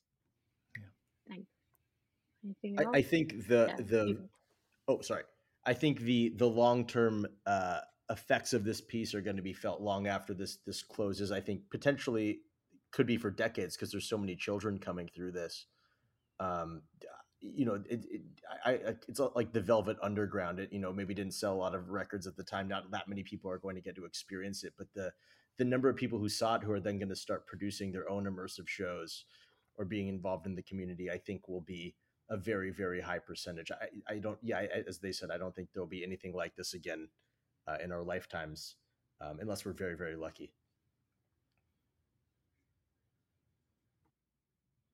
Yeah, I would just reiterate the thing we've been saying over and over and over again, which is that the presence in this piece is is unreal. Um, the realness is unreal, and uh, and that's a direction that I I have been so excited when when we shift in that direction as an industry and as a community. And so to experience it on this scale felt like Mikhael, I didn't live there, but it felt like coming home in that way. Like, yes, this is what I've been, this is what I've been craving. This is what I've been talking about. This is what I strive for in this work is to be, to be so present and so real with, with people in space. And yeah, that I love that. so deeply heartening. I love that, Jessica, because I think the thing I've always believed about home is it shouldn't just be mine. It should be a place where everyone is welcome. And so designing it so that it like you said like you sh- it should it should it is not just mine it is the home that you want to share right? And so i love that i love that. Kathryn noah? My gosh, I don't really have that much more, but just to reiterate, I feel so lucky having gotten to experience it. I wish everyone could get to experience it, and if there's any way that we can preserve the knowledge, pass it down, talk about it, um, bring that magic to others. I just I just want to thank the four of you for being on that trip with me. Extra special thanks to Kathryn and Graham for you know moving planetary bodies to to make it possible. Like you know we haven't talked about the the context of this so much. I think there'll be more talk about the context at other times.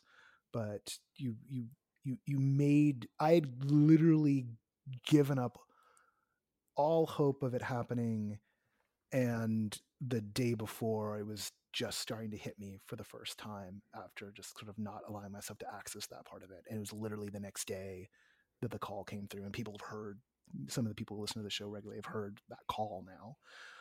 And you know graham said you know i think we'll see this again in our lifetimes and, and i'm going to push back on that just to say like we must right? You know like and, and not not to like fault graham right? You know like a bad graham. No it's just like it's it's up to us to make sure that this does not go you know silent into that good night right? Like the the spark is lit and we are the fire and anyone who's gotten a chance to do it like you're charged with this duty and and anyone who got to perform in it and design on it you're charged with this duty.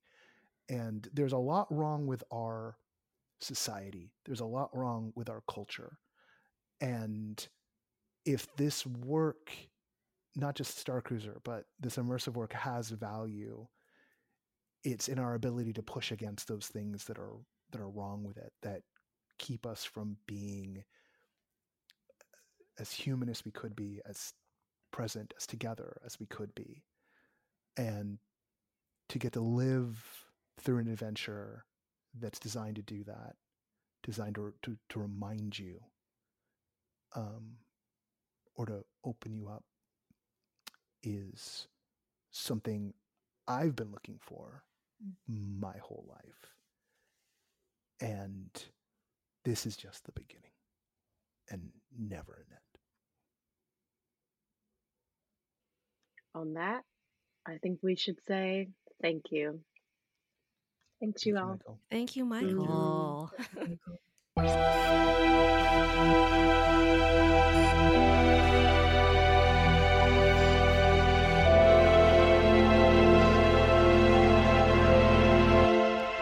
Once again, I want to thank Mikhael for being the guest host.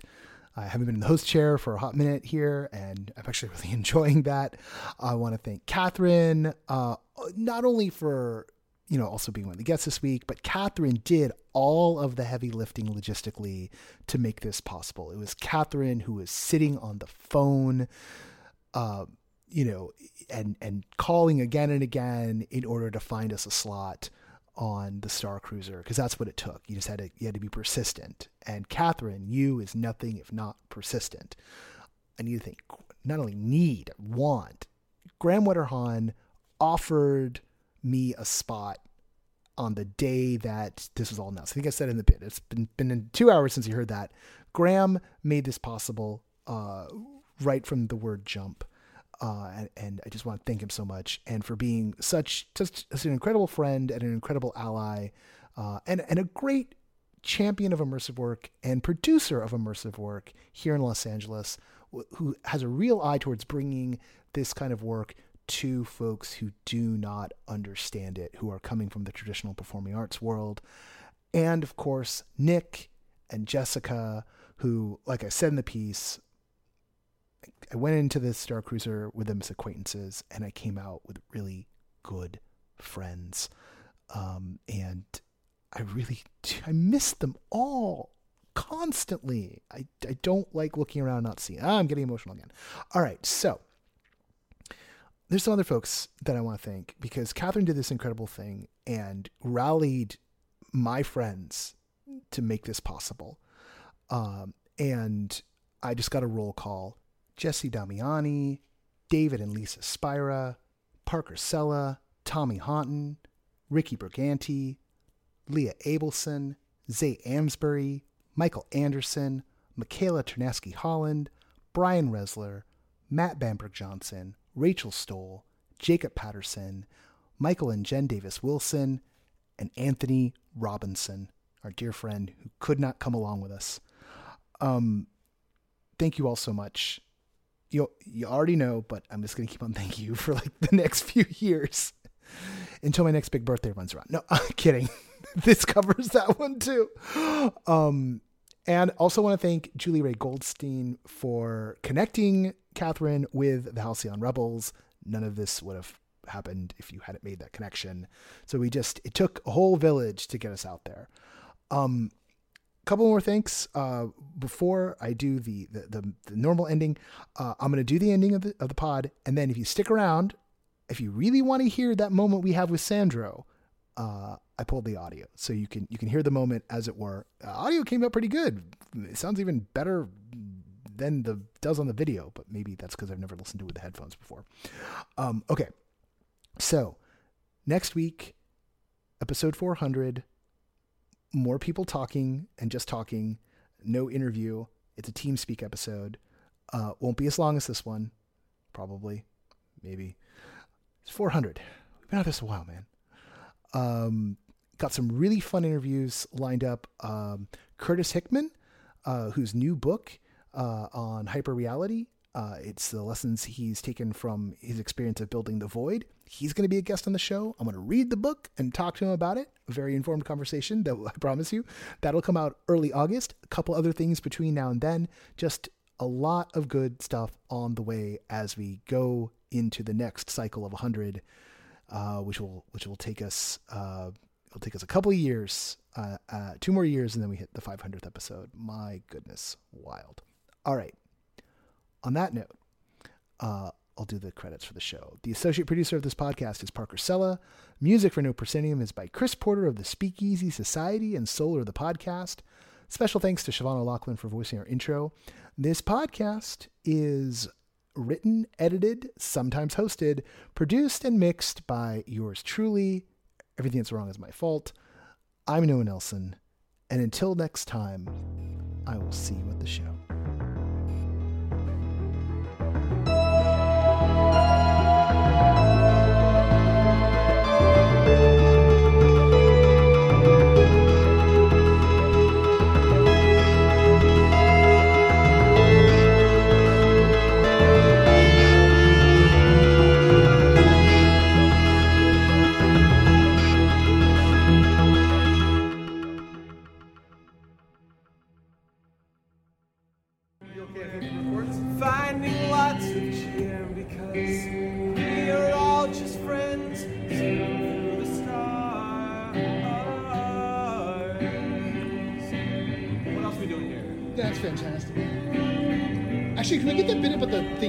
Up again. That oh, was yeah. so beautiful. If you, if you could, I know you're improvising, but. Came sailing through the stars to find a place tonight. Our last location, well, it got blown sky high. And here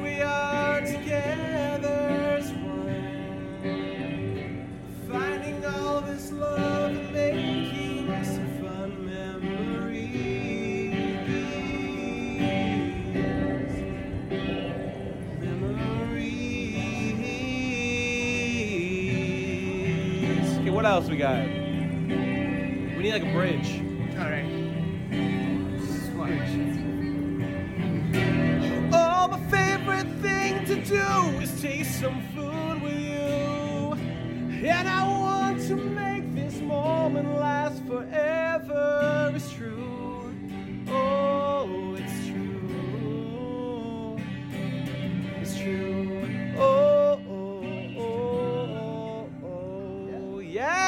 Okay. You are a singer. That's why you got into the I'm, a business. club- I'm not. A, I'm not a performer. I just like performers. What's What's your favorite type of music? The, uh, this this is this is great. You know, I'm, I, I I tend to not like favorites. I just appreciate good artists. Uh, I catch him. I catch him listening to jizz records all the time. Okay. Oh, you're, Alright. you're okay. So you're getting into jizz music. I, I, do, I do I like I like jizz, but once again, like we- Okay, we, we can- have all we kind of can do, music. like, a jizz song if you want. All right. It's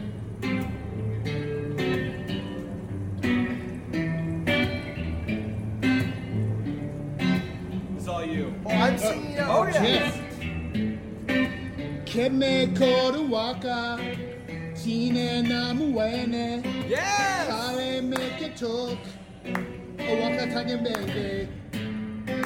Kimi wanataka, nolo eme keme, oh, tini wanapaka, alaka makateke kogreke.